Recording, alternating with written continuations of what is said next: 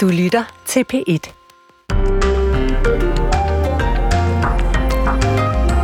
Her i Danmark varetægtsfængsler vi langt flere mistænkte, end man gør i vores nabolande. Faktisk er 4 ud af 10 celler i landets fængsler optaget af personer, som er sigtede, og altså ikke dømt for noget endnu. Og det høje antal er et problem, mener flere eksperter, som vi kunne høre i retsvisen. Ja, og det samme er længden af de her varetægtsfængslinger, som nu er i gennemsnit er op på 4 måneder. Vi taler med Dommerforeningens formand, som ønsker antallet og længden af de her varetægtsfængslinger ned.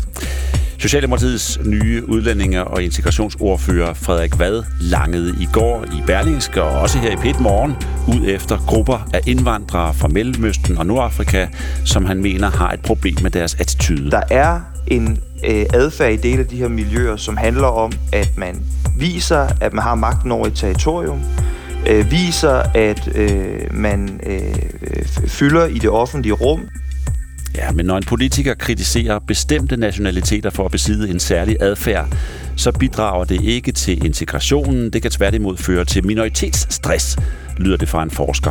Hvad det går ud på, det taler vi om om et kvarter. Og lige nu, der er der de afrikanske mesterskaber i fodbold. Og det er en, øh, en del anderledes end de slutrunder, vi kender til her i øh, Europa. Der er håndgemækken mellem journalister, der er politikere, der går ned i omklædningsrummet i pausen og træner fyringer, selvom holdet faktisk er gået videre fra gruppespillet. Ja, vi øh, dykker ned i, hvordan man kan forstå Afrika uden for kridtstregerne gennem den her turnering, og hvordan fodbold spillede en rolle i at slutte fred i værtslandet Elfenbenskysten for cirka 13 år siden. Det taler vi om om en øh, halv times tid. I studiet den her lørdag morgen formiddag, Søren Carlsen og Bjarne Stensbæk. Velkommen. Det meste af verden holdt spændt øje med den internationale domstol i Haag, da denne afgørelse blev læst op af dommerpræsident Doan Donahue i går.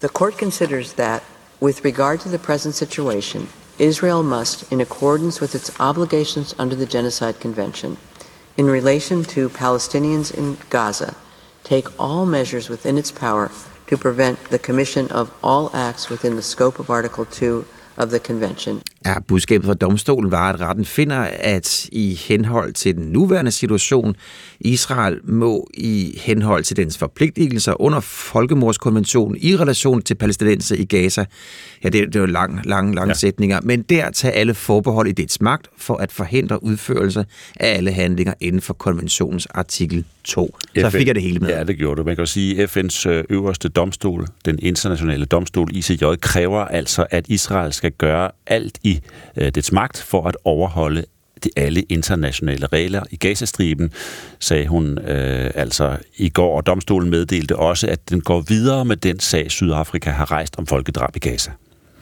Derimod opfordrede ICJ, altså domstolen, ikke til øjeblikkelig våbenhvile, men pålagde Israel at aflevere en statusrapport om en måned. Og øh, den her dom, den er faktisk lidt af et nybrud inden for international lov, det mener du, Peter Vedel Kessing. Godmorgen. Godmorgen. Du er Ph.D. og seniorforsker på Dansk Institut for Menneskerettigheder. Hvorfor er det et nybrud, at den internationale domstol beder Israel om at lade være med at begå folkedrab? Ja, hvis man går lidt tilbage og ser på tidligere krige, så har det jo været svært sådan, at øh, det internationale samfund ofte har måttet sidde på sidelinjen og kigge på, og der skete alvorlige øh, overgreb, civile beslået ihjel. Vi så jo brændt, der, der skete folkedrab, 800.000 beslået ihjel. Og tidligere i Jugoslavien og også i andre krige, der, krige, der skete alvorlige øh, overgreb på civile og st- et stort antal døde. Og der har det internationale samfund ikke rigtig kunne gøre noget, og det skyldes jo i høj grad, at FN's Sikkerhedsråd, som jo er et politisk organ, øh, ikke kunne blive enige om at, at træffe nogle afgørelser, som man kunne prøve på at stoppe øh, den krigshandling. Øh, det har så været situationen, og så, den, så inden for de sidste par år øh, har den internationale domstol så begyndt at blande sig, kan man sige. Stater er gået til den internationale domstol under igangværende krige og sagt, øh, hvad stater skal gøre for at øh, undgå alvorlige overgreb på civile. Så på den måde er det nyt, synes jeg, at man får en, en international afgørelse, altså under krigen. Øh, vi skal vente på, at krigen er slut, og der er sket rigtig mange dødsfald, men altså under krigen, som de kan gå ind og så påvirke krigen og være med til at begrænse civile. Så det, at man ligesom kan, kan gå ind som international domstol øh, midt i en krig og tage stilling til den, i stedet for at vente ja. til efter den er overstået og hele retssagen går i gang. Hvor, hvor stor en betydning har det? Altså, det har en stor betydning, fordi det er jo altid det, der sker under krige, det er, at øh, det første offer, det er jo sandheden. Øh, og begge parter, journalister, bliver holdt ude, og bliver den ene part hævder den anden part, går alvorlige øh, overgreb, krigsforbrydelser, og det gør den anden part, siger så det modsatte. Så man, øh, og det har vi også set i den her krig. Israel har sagt, de overholder alle regler, og, og, og palæstinenserne har sagt, det gør de ikke. Øh, og det, så står man jo lidt der og kan ikke rigtig gøre noget. Man ved ikke, hvad man skal tro på. Øh, og derfor er det jo utroligt afgørende, at vi nu her får en, en afgørelse for den højst rangerende FN-domstol, og der er en neutral, objektiv domstol, som kan gå ind og tage stilling til alle beviserne, øh, og kigge på sagen og høre parternes indlæg, og så kan de komme frem til, at her er det altså sandsynligt gjort. Mener de, at der, er, øh, at der sker folkedrab øh, i Gaza. Så, så det er jo utrolig vigtigt, at man kan få, en, kan få det fastslået sådan autoritativt, det ikke er bare den ene part, der siger noget, den anden part, der siger noget. Men, men hvilken forskel kan det gøre konkret? Israel siger jo, må man forstå, de vil ikke følge øh, de, øh, de, øh, de ordre, de nu får fra, fra, fra den internationale domstol om at indføre særlige foranstaltninger. Nej. Jamen altså, de har jo fået en række ting at vide. De skal, de skal forebygge og forhindre folkedrab. Det vil de jo helt sikkert til nok sige, det gør de, og vi er med til at gøre. De skal også retsforfølge soldater, der, der gør det. De skal sikre beviser og dokumentation, så man efterfølgende kan, kan køre sagen. Øh, og de skal sikre, at der er adgang til nødhjælp, effektiv adgang til nødhjælp for civile. Og så skal de rapportere, som du nævnte, til, øh, til domstolen inden for en måned. Ja. Og det er jo nogle, nogle krav, som, øh, som, øh, som, som de godt kan overholde i Israel. Altså jeg tror, det vil komme til at påvirke den, den måde, krigen øh, forløber, og det, det vil øh, sikre, at der bliver mere fokus på at beskytte civile. Øh, og der er jo nogen, der, der, der hævder, at det allerede har ændret Israels agerende allerede, da de indbragte sagen der 29. december sidste år. Sydafrika, så begyndte Israel at agere anderledes. Øh, det er jo selvfølgelig svært at bevise, hvad der, hvad der er årsagen til det. Øh, men øh, begyndte at give mere adgang til nødhjælp, og begyndte også at sige, at opfordringer til folkedrab vil blive straffet. Det sagde den israelske anklagemyndighed kort for sagen, før sagen blev forhandlet i den op. domstol, gik ud og sagde, at alle ytringer, der kunne opfattes som opfordring til folkedrab, ville blive straffet nu her fremover. Så, så jeg tror, at det vil betyde noget. Det tror jeg allerede, har betydet noget, den sag, den har siddet. Jeg tror også, det vil komme til at betyde noget fremover. Ja, ja, du siger, at det er et nybrud, at en domstol, den internationale domstol, på den her måde går ind øh, midt i en krig og afsiger øh, kendelser. Øh, kan man sige noget om øh, det her nybrud? Hvorfor sker det nu? Er det på baggrund af den her konkrete sag, Sydafrika har rejst, eller er der ligesom en tendens til, at den internationale domstol er på vej til at spille en ny rolle? Det tror jeg, den er. Altså, jeg tror, stater er begyndt, øh, hvis man går nogle år, så går til 15 år tilbage, så levede det mere stille liv, den internationale domstol, han beskæftigede sig med ofte med sådan mere altså, grænsedragning og territoriale stridigheder mellem, mellem stater. Men nu er stater begyndt at bruge domstolen øh, meget aktivt. Der er kørt en masse øh, meget højt profilerede sager. Der er også øh, Rusland, øh, Ukraine-sagen, der er Myanmar-sagen stadigvæk, og en række andre meget vigtige og betydningsfulde sager, der kører dernede. Så jeg tror, det er noget med, at stater har fået øjne, øjne op for, at man kan bruge den internationale domstol øh, og blande sig i, hvad der foregår på den måde. Så, så det, det tror jeg. Så er der også det, som, som domstolen har sagt, at alle har en retlig interesse. Vi taler om, om sådan nogle kernerettigheder, som ikke er blive udsat for folkedrab eller tortur. Så sagde domstolen for et år siden, at der behøves man ikke at have en retlig interesse i det. Altså, normalt så vil man sige, at man skal selv være påvirket eller indblandet i det som stat. Men der sagde, der sagde domstolen så, altså enhver, det var der Gambia, da jeg satte mig med Mark i 2020, der forventede mange, at sagen ville blive afvist, fordi Gambia ikke havde nogen direkte interesse i det, eller var påvirket af, hvad der skete i Myanmar. Men der sagde domstolen så, at alle stater har en retlig interesse i, at, øh, at folkedrabskonventionen bliver overholdt. Og det gør så også gældende for tortur og racisme.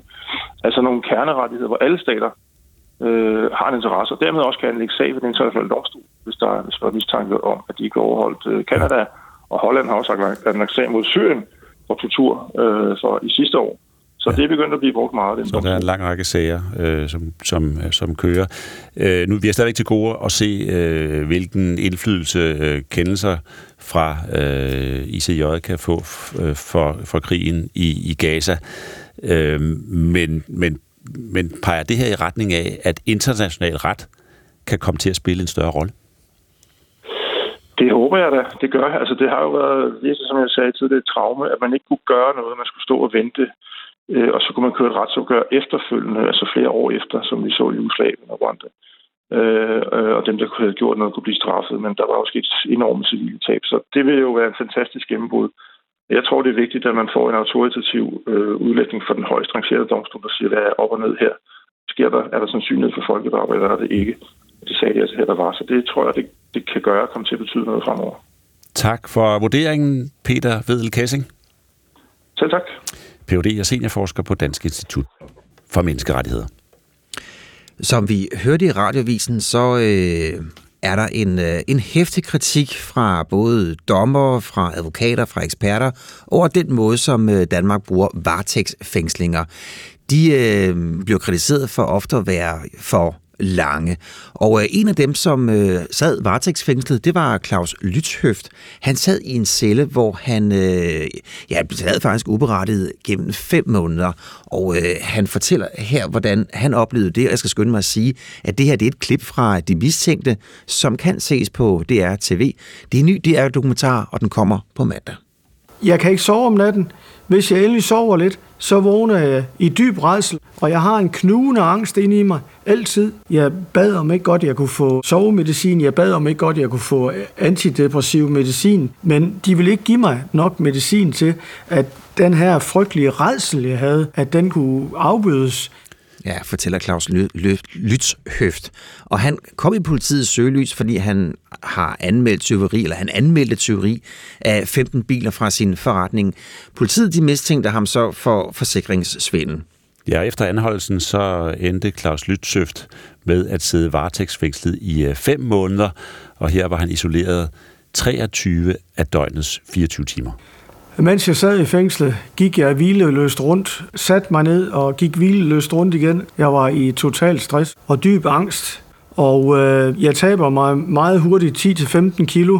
Jeg er fuldstændig udelukket fra alt. Jeg kan ikke tale med familie, jeg kan ikke tale med ansatte, jeg kan ikke tale med nogen.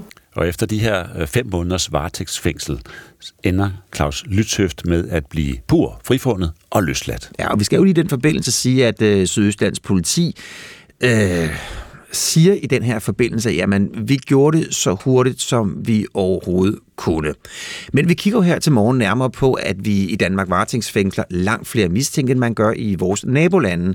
Faktisk så er 4 ud af 10 celler i landets fængsler optaget af personer, der er sigtet, men er altså ikke dømt for noget endnu. Og det tal er ifølge flere eksperter, som det er talt med, et stort problem. Ja, det samme gælder, gælder sådan set også længden af varetægtsfængslinger, som nu i gennemsnit er oppe på fire måneder. Ja, godmorgen til dig, Michael Søberg. Godmorgen. Du er formand for den Danske Dommerforening. Og det her, den kritik, den har jo stået på i, uh, i overvis. Jeg kan huske selv, da Lene Espersen var justitsminister tilbage i nullerne, var det en kritik, der var, uh, der var, der var voldsom. Antallet er ikke steget, øh, så, så, så hvorfor kommer dommerne dig nu med, øh, med kritik? Man skal jo lige forholde sig til den kritik, vi kommer i. Nu sagde I indslaget, at vi rettede voldsom kritik.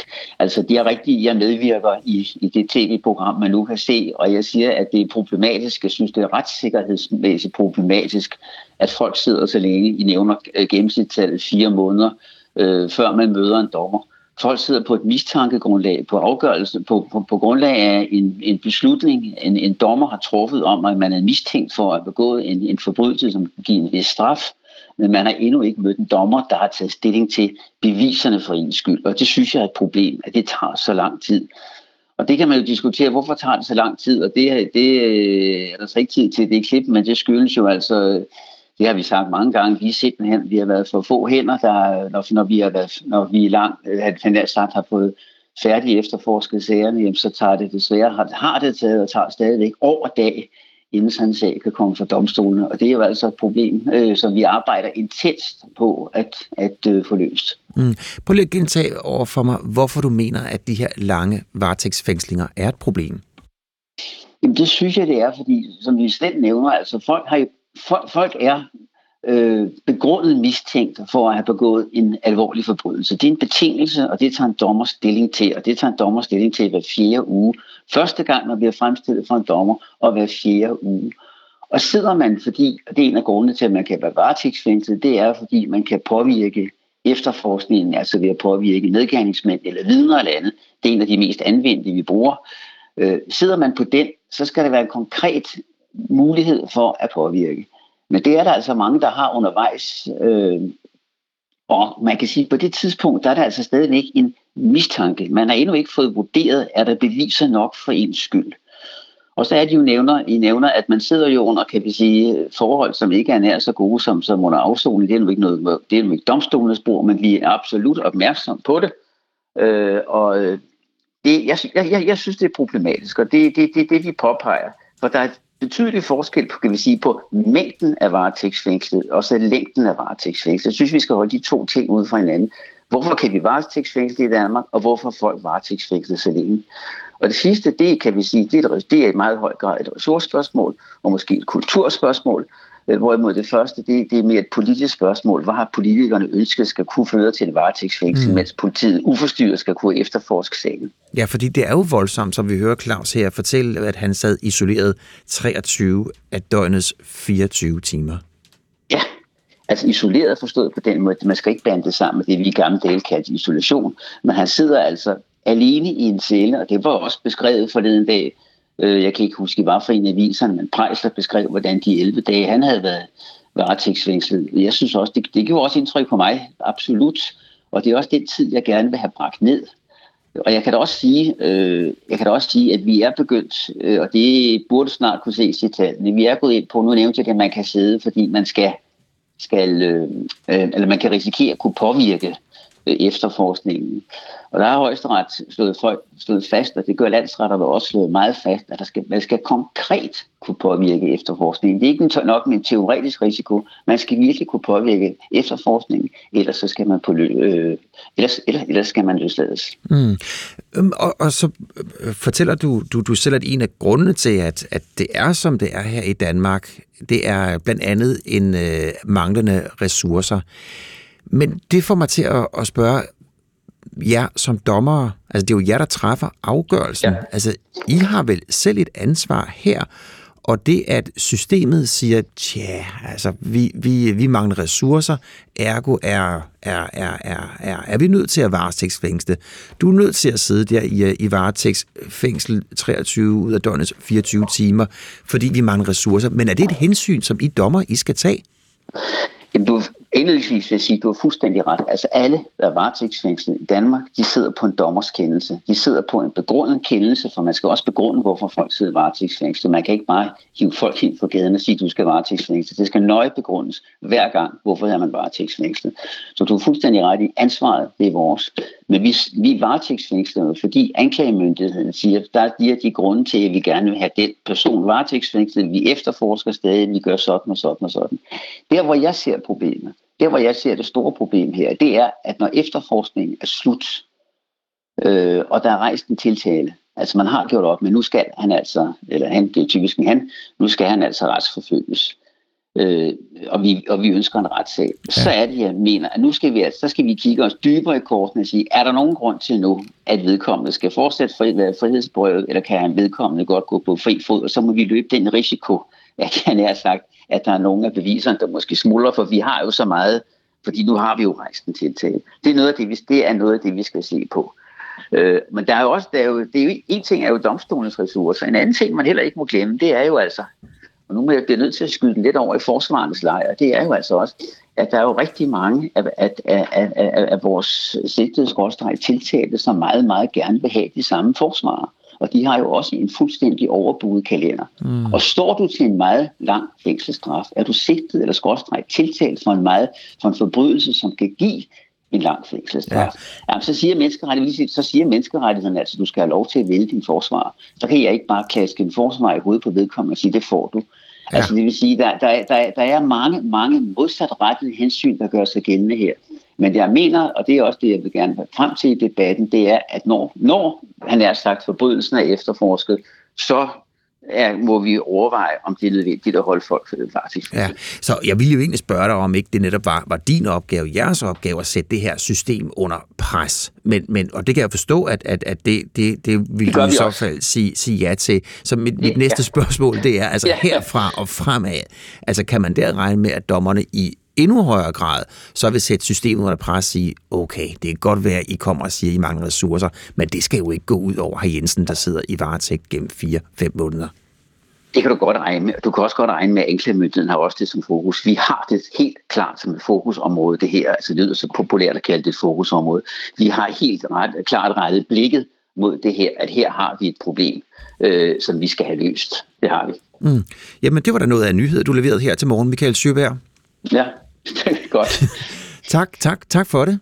Ja, tak. Ja. Og altså formand for den danske dommerforening, og det er dokumentaren De Mistænkte, hedder den. Den bliver vist på øh, DR mandag aften, men øh, hvis man vil se den allerede nu, så gå ind på øh, DR TV. Og så skal jeg lige tilføje altså den her kritik, som, som Claus han kom med over at have siddet varetægtsfængslet i, igennem fem måneder. Ja, der svarer Sydøstlands politi, citat, henset til, at det var en kompleks sag om økonomisk kriminalitet, vurderede sagen at være fremmed med den fornødne hurtighed. Mm. Nogle grupper, som bekender sig til en bestemt kultur med rod i Mellemøsten og Nordafrika, er bærere af en dominansadfærd og en herskerattitude, som blandt andet bunder i islam og den kultur, de er en del af. Citatet her stammer fra den socialdemokratiske øh, nye udlændinge- og integrationsordfører Frederik Vad, som øh, sagde sådan i et interview med Berlingske i går, og han sagde sådan her til os i Pitmorgen. Der er øh, grupper med, øh, med tilknytning til øh, arabiske lande, til nordafrikanske lande, og det kan vi jo se i statistikkerne, som har en særlig adfærd, adfærd øh, nogle af dem. Frederik Vad siger, at øh, han får mange henvendelser øh, om det her, og at dominansadfærden blandt andet kommer til udtryk, når elever fra Mellemøsten benægter holocaust, eller når grupper af mellemøstlige mænd i Københavns nordvestkvarter fylder på fortoget. Alle, der har beskæftiget, alle, der har beskæftiget sig med det her område og kender til gruppedynamikkerne i nogle af de miljøer, der har rod i Mellemøsten og Nordafrika, de ved, at der er en øh, adfærd i dele af de her miljøer, som handler om, at man viser, at man har magten over et territorium, øh, viser, at øh, man øh, fylder i det offentlige rum. Iram Kavaja, godmorgen.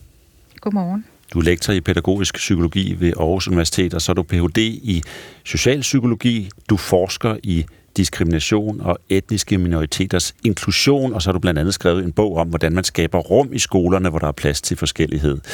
Du har selv øh, indvandrerbaggrund, du har beskæftiget dig med, hvordan retorik fra for eksempel politikere påvirker minoriteter.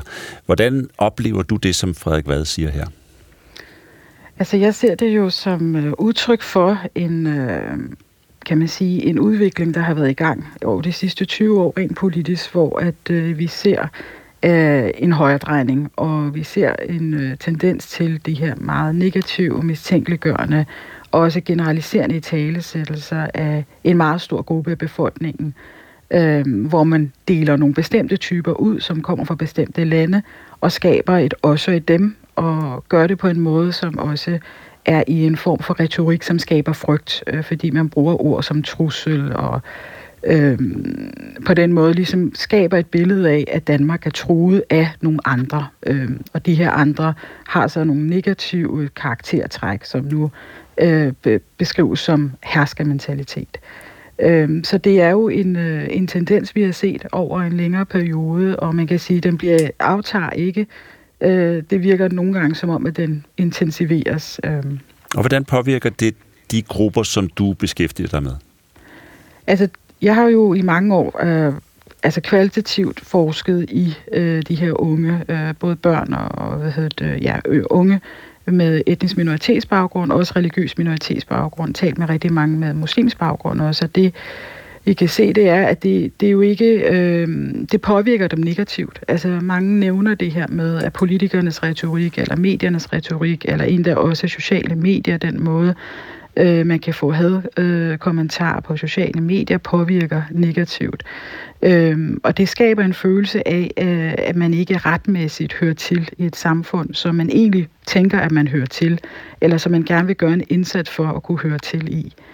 Øh, så der, og der er jo forskellige også nu øh, begreber og, og, og forskning, som også peger på øh, en nyere rapport for eksempel fra øh, Institut for Menneskerettigheder, som også peger på, i hvor massiv den her oplevelse af diskrimination opleves. Øh, for eksempel 84 procent, som oplever, øh, altså 84 procent af etniske minoriteter oplever at blive diskrimineret. Mm. Du taler om minoritetsstress, etnisk minoritetsstress. Ja. Hvad er det for noget? Ja, etnisk minoritetsstress, eller bare minoritetsstress i sig selv, er et, altså et begreb, der også forsøger at indfange de reaktioner, der opstår, som følge af, at man i et samfund bliver set som minoritet, og ikke som, bliver set som nogen, der, eller en, som retmæssigt hører til.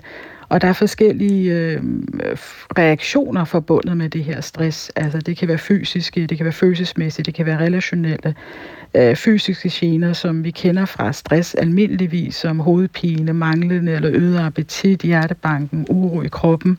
Det kan være følelsesmæssigt, som at man øh, oplever angst, vrede, tristhed, øh, modløshed. Og på det relationelle, det sociale niveau, øh, kan man have øh, manglende lyst til at engagere sig med andre, at trække sig tilbage. Man kan også have hyppigt diskussioner. Men, undskyld, men det kan jo være svært at forstå, hvordan for eksempel udtalelser fra en politiker som Frederik Vad her, ja. skal kunne forårsage alle de symptomer, som du nævner her. Jamen, det er også noget, der akkumulerer sig. Man kan sige, det er ikke sådan en til en, så når man læser man Frederik Vads udtalelser, så er det sådan, man reagerer. Det er en akkumulation af oplevelser af, at man gentagende gange bliver udpeget, mistænkeliggjort, øh, bliver set som en, der ikke retmæssigt hører til. Og noget af det, der ligesom, øh, kan man sige, udtrykkes hos den enkelte, det er den her følelse af, at man skal være ekstra på, eller være påpasselig, eller være overvågen, øh, i forhold til, om man nu bliver set som øh, en, der er en trussel for samfundet. Mm. Men og det, og det kan man jo sagtens øh, forstå, selvfølgelig. Men hvad skal Socialdemokratiets udlænding- og integrationsordfører Frederik Vad gøre, hvis han mener, at der er et problem? Altså, jeg tænker, det er, jo, det, er jo, det er jo ikke, fordi man ikke skal tale om problemer. Det er jo øh, snarere et spørgsmål om, hvordan vi taler om de problemer, der så er.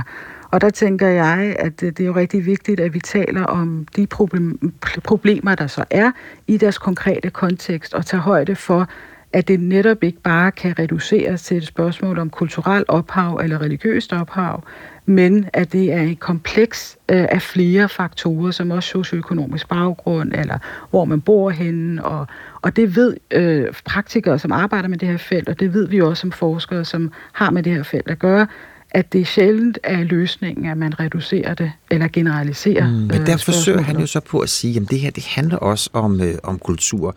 Når han kigger i, øh, i statistikkerne, ja, så viser det sig, at, at, at der fylder de her indvandrerdrenge bare i kriminalitetsstatistikkerne mere end andre. Så hvad skal Frederik Vad gøre og sige? Jamen, jeg tænker, det også er rigtig vigtigt, at man får viden fra forskellige kilder. Øh, og der kan være statistikker, øh, som peger på en retning, men der er også statistikker, som peger på for eksempel, at øh, i, i byområder som for eksempel øh, Indre Nørrebro, Ydre Nørrebro, at der er kriminalitetsstatistikken faktisk faldende. Øh, og der ser vi, at der er en større tilgang af de her unge, som faktisk søger hen mod videregående uddannelser og gymnasier, eller Ja, øh, så det, er jo, det er jo også statistikker, øh, man kunne kigge på. Og der er andre statistikker, som også peger på generelt set i forhold til beskæftigelse, øh, som, som generelt kigger på, øh, at der er faktisk en stigning i forhold til beskæftigelse. Og det er jo også parametre på integration, som man også kan inddrage, når man ligesom kigger på... Men må man kun øh, tale om det positive, ikke det negative?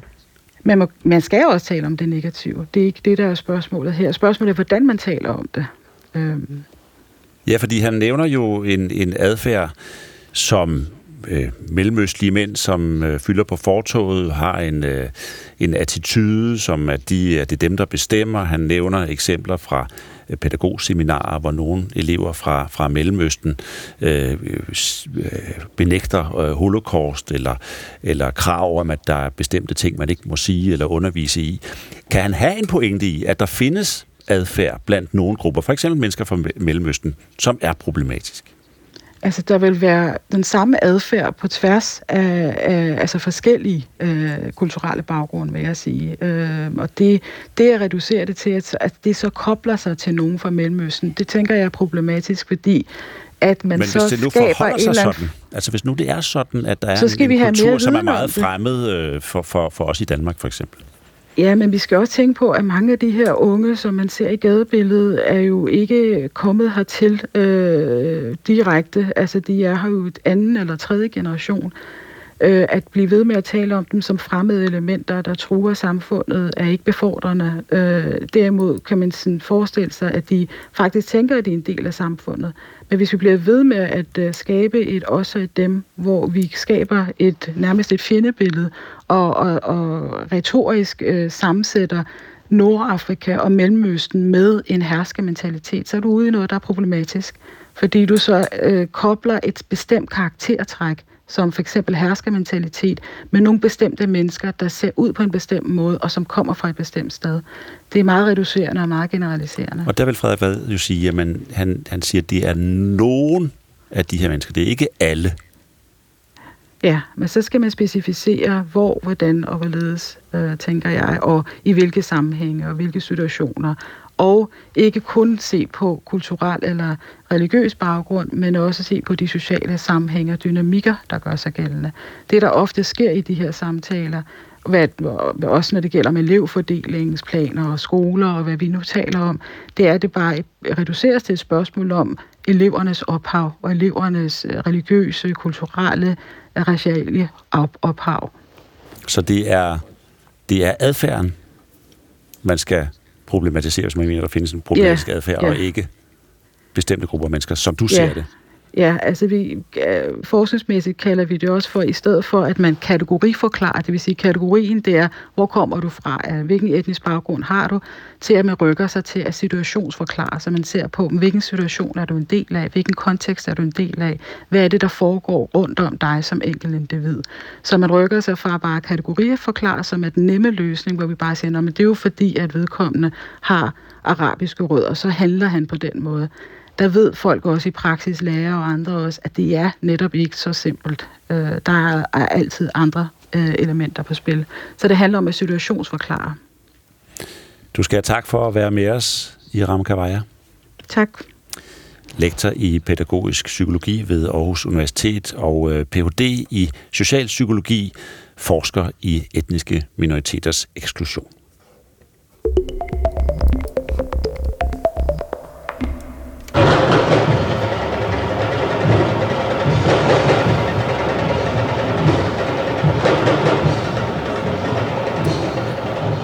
Sådan landede vi øh, i Elfenbenskysten. Vi landede på et, øh, eller vi sidder på et fodboldstadion, fordi, og det gør vi, fordi i øjeblikket der bliver spillet Afrika Cup. Og det er jo øh, ja, de store afrikanske fodboldmesterskaber. Det er her, hvor man kan opleve spillere som Salah fra Liverpool og Nana fra Man- Manchester United. Og øh, på det stadion, ja, der sidder så også dig, Buster Emil Kirkner. Godmorgen og velkommen. Godmorgen. Du er journalist, tak. du er masterstuderende i Afrika-studier på Københavns Universitet, og så dækker du altså Afrika, Africa Cup of Nations. Og øh, jeg kan, altså, din pointe er, at øh, man kan forstå Afrika gennem fodbold. Så Buster, værsgo. tak skal du have. tak skal du have. Jamen, så kan jeg bare køre, køre videre herfra. Ja, du er meget øhm, velkommen. Jamen det, det, det synes jeg jo, man kan, og det har man også kun indtil videre. Altså, øhm, man har ligesom set, at i mange af de her lande, øh, nu, nu er det så grove generaliseringer, når vi snakker om hele kontinentet, det, er jo, det må ligesom være afsættet øh, altid, når vi snakker om Afrika. Men at når man, når man beskæftiger sig med afrikansk fodbold, så ser man, at, at rigtig mange af de her... Øhm, i de her øh, fodboldnationer, så er der relativt kort vej mellem magthaverne og, og udøverne på banen. Og det kommer til udtryk ved, at eksempelvis præsidenten i Equatorial Guinea, han øh, tildeler spillerne en hel masse penge, efter de har, har vundet nogle kampe, eller at en nigeriansk politiker, han øh, er nede i omklædningsrummet i pausen af, af det nigerianske fodboldlandsholds kampe. Øh, så på den måde så ser man en hel masse eksempler på, hvordan at, at fodbolden også bliver politiske prestigeprojekter rundt om på kontinentet, og, og ekstremt vigtigt for dem, der, der sidder ved magten. Og, og hvad er det, du har oplevet, som du nok ikke havde oplevet til et, øh, et europamesterskab?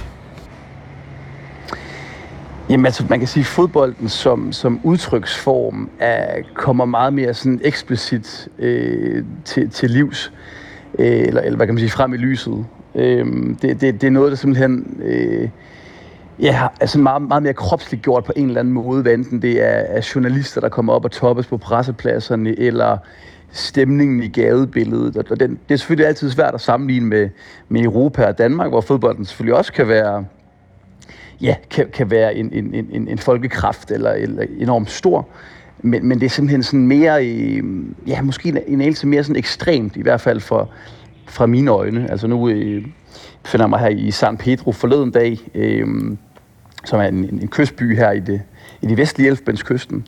Og øh, det, det flaskede sig således, at værtsnationen de skulle bruge en sejr fra Marokko for at, at gå videre i, i den her turnering. Og da Marokko så vandt, jamen så lige pludselig så forenede hele gadebilledet sig i en stor fest mellem marokkanere og, og ivorianerne, altså folk fra Elfbenskysten. Og, og der må jeg bare sige, at altså sådan en, en, en folkefest i den sådan skala øh, ser vi nok sjældent på vores breddegrader. Hvordan, hvordan det? Altså, prøv lige at en folkefest i den skala, den ser vi ja. sjældent. Prøv lige at sætte nogle billeder på. Ja, ja, det er selvfølgelig nødvendigt. Jamen altså, al, al trafik stoppede, øh, alle biler øh, sådan i lange dyttende karavaner øh, kunne ikke komme nogen vegne. Det var helt spontant marokkaner, der sådan hoppede bag på, på de her motorcykeltaxaer og, og flade med flag. Øh, man fornemmede ligesom, at, at børn, der måske allerede var gået i seng, de kom ud igen fra husene og løb rundt i gaderne. Øh, så den her forening mellem folk, som altså nu, nu skal jeg ikke romantisere det for meget, fordi der er også, der er også splittelse ved mesterskaberne, når øh, Tanzanias træner for Algeriet, han klandrer Marokko for at og, øh, hvad hedder sådan noget, bestikke fodboldforbundet øh, og så videre. Så, men, men, men ja, altså den her forening i gaderne, den her sådan umiddelbarhed, spontanitet, der, der kan være over øh, nogle af resultaterne øh, hernede, øh, i hvert fald fejringen af dem, den, øh, den synes jeg opnår en skala, som, som ja, som vi sjældent ser i hvert fald i Skandinavien og Nordeuropa. Mm. Og så siger du så, altså selvfølgelig oplever vi den her begejstring, og det kan man jo godt forestille sig, øhm, men, men at, at fodbold faktisk også spiller en, øh, ja, en, en, en større rolle, end vi ser i Europa, altså at det kan spille en politisk rolle. Og der ved jeg, at du, øh, mm. du, du der nævner Elfenbenskysten, som jo har været igennem to udmattende borgerkrige. Mm. Ja, nemlig. Altså Elfenbenskysten øh, arrangerer nu de her mesterskaber, og, og det er jo ligesom en måde for præsidenten Alassane Ouattara at sige, at se os, nu er vi kommet hertil i vores, vores udvikling, i, i det, her stadie, hvor vi godt kan bygge øh, en hel masse nye stadions, og invitere en masse, ikke bare tilskuere, men også journalister øh, og andre til, til landet, og sørge for, at, at, at de bliver behandlet godt, og at der ligesom er fred og fordragelighed.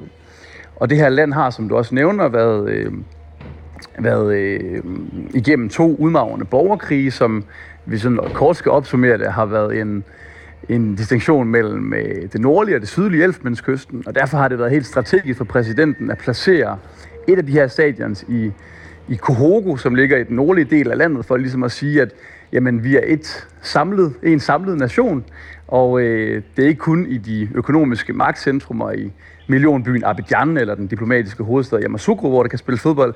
Det kan vi også i de mindre byer op nordpå.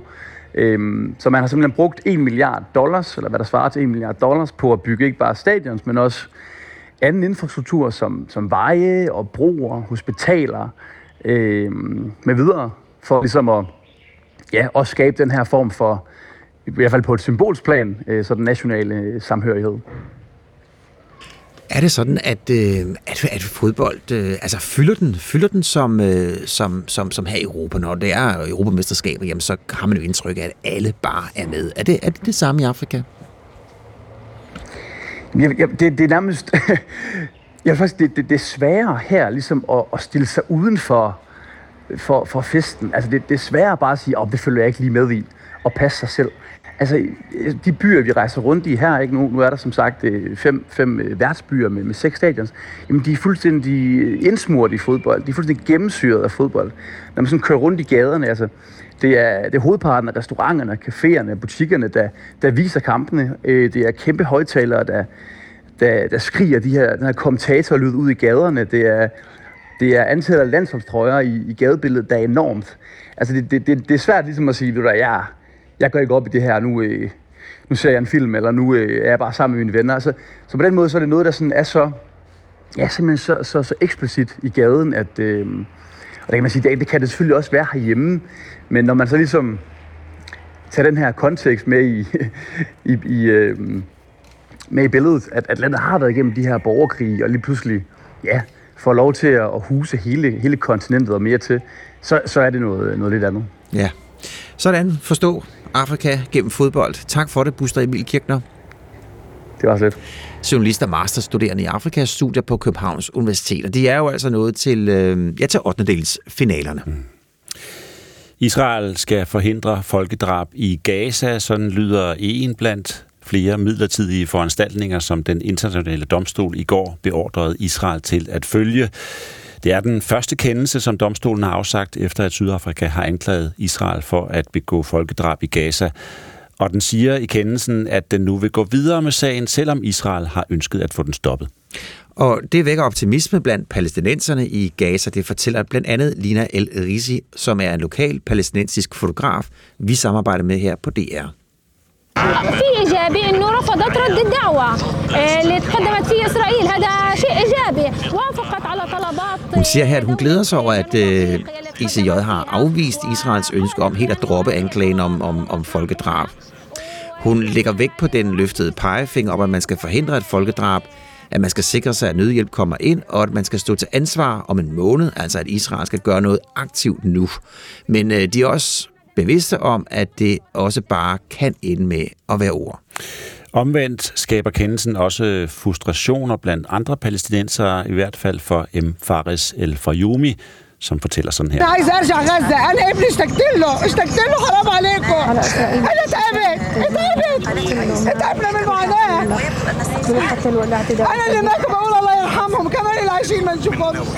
Ja, hun, hun fortæller her, at øh, det nu har lange udsigter, før hun kan komme hjem til Gaza by, den nordlige del af Gaza. Det sker i hvert fald ikke med den her udmelding, og derhjemme ja, der har hun en søn, som hun savner. Det eneste, hun ønsker i hele verden, fortæller hun her, det er at kunne kramme ham. Hun siger, at hun godt kan undvære mad, undvære mand, vand, hvis bare hun kan få lov til at kramme ham igen. Jonas Weiss her, nødkær. Godmorgen og velkommen. Godmorgen. Konstitueret generalsekretær i øh, Folkekirkens Nødhjælp. Øh, For få dage siden lød det i et øh, samlet opråb fra øh, FN-organisationerne, at muligheden for at komme ind i Gaza med nødhjælp er alvorligt udfordret i øjeblikket. Den her kendelse, kan den ændre på, at nødhjælp nu i højere grad kan få lov til at komme ind i Gaza? Jeg tror, jeg vil sige måske. Ja. Det får vi at se. Øhm, det er klart, det håber vi selvfølgelig rigtig meget, ved det gør. Det vi, det vi er glade for, det er, at der nu er kommet en domstolskendelse på, at situationen er så alvorlig, at de stridende parter skal gøre noget ekstraordinært nu, for at sikre, at de civile bliver beskyttet. Og med det selvfølgelig, så ser vi, at øh, det må være forudsætte en våbenhvile, at det må forudsætte, at øh, man ikke længere har kampe i gaderne, for ellers så kan nødhjælpen ikke komme ud. Så det er selvfølgelig det, vi vil holde øje med de næste par dage, og håber allerede, at vi kan se syn på det i løbet af i dag. Vi har ikke fået nogen meldinger her til morgen. Ja, fordi hvad er det, der skal til? Du nævner, du nævner øh, våbenhvile, men altså hvad er det, der skal til, for at det kan lade sig gøre, at mere nødhjælp kommer ind? Jamen, det er mange forskellige ting. Altså, det er blandt andet, at man får åbnet nogle flere grænseovergange. At de grænseovergange, der bliver brugt nu, særligt selvfølgelig i Rafa, bliver yderligere åbnet op. At man ændrer måske nogle af de her lister, man har med, hvad man tillader, der kommer ind i Gaza. Så man har jo virkelig begrænset, hvad det er for nogle ting, så man har for eksempel ikke kunne få iltflasker ind til, øh, til sundhedssystemet, man har ikke kunnet få vandrestningssystemer ind, der, er, man kan ikke få soveposer med lynlås, man kan ikke få teltplykker til alle de telte, som folk bor ind i. Altså det er sådan nogle ting, som, som selvfølgelig skal ind for at hjælpe.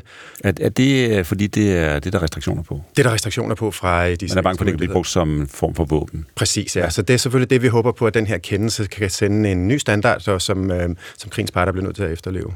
Men, men øh, kan det lade sig gøre? Fordi domstolen siger jo ikke noget om, at den kræver øh, våbenhvile her nu.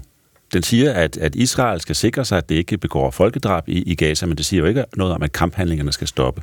Kan det lade sig gøre at få mere nødhjælp ind, så længe krigen raser? Nej, det er utrolig svært. Altså, der er ingen tvivl om, de sidste tre måneder for os har været ekstremt frustrerende, fordi den usikkerhed, den mangel på beskyttelse, de drab, der er på, på civile, de kamphandlinger, der går ud over børn og kvinder, det, det gør, at det er sindssygt svært. Jeg tror aldrig, vi har været så udfordret som humanitære aktører. Så det er klart, at det, det er en forudsætning, og hvis ikke, ellers så kan jeg næsten ikke se, hvordan øh, Israel og Hamas kan følge øh, kendelsen af dommen fra, fra, fra den internationale domstol, hvis ikke, hvis ikke man på en eller anden måde gør noget andet i de kamphandlinger, Men det kan ikke lade sig gøre ved ligesom at sige, nu lærer vi flere lastbiler komme ind. Nu, nu får vi en bedre distribution af det. Nu, nu holder vi bevogtning langs vejene, så, så nødhjælpen kan komme frem. Nej, fordi det der, altså du skal huske, at folk de sidder jo dels på nogle FN-skoler, og dels sidder de i alle mulige uformelle steder og gemmer sig. Og det øjeblik, de går ud på gaderne, så er det jo, at de bliver udsat. Det har vi set billeder fra.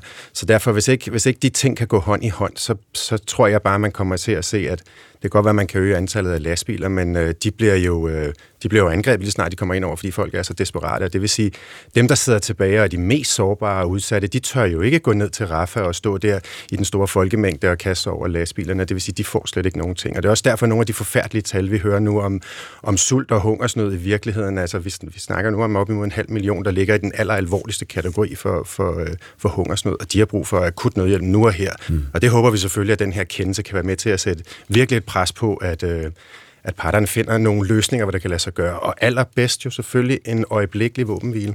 Ja, den deler sig i tre, den her øh, kendelse.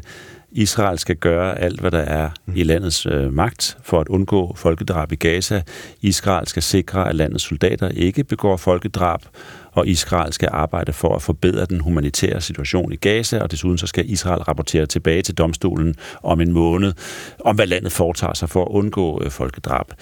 Hvad, hvad siger du, hvad giver dig i den kendelse håb om, at at kampene, fordi Israel har jo glædet sig over, at der i dommen ikke indgår et krav om, at kampene skal stoppe. Hvad, hvad giver dig alligevel håb for, at det kommer til at ske? Jamen, det er selvfølgelig den tredje ting omkring, den humanitære, at man skal forbedre de humanitære vilkår, fordi en forudsætning for at kunne gøre det, det er, at man ændrer de ting, der foregår på, på on the ground, kan man sige. Sådan. Så, så lastbilerne kan komme ud, så hele det der distributionsnetværk, så folk i sikkerhed kan blive registreret, og vi kan finde ud af, hvem der er de mest sårbare, hvor de hænder, de ikke bliver fordrevet fra sted til sted, man faktisk kan få den nødhjælp ud. Det har været voldsomt, voldsomt udfordret.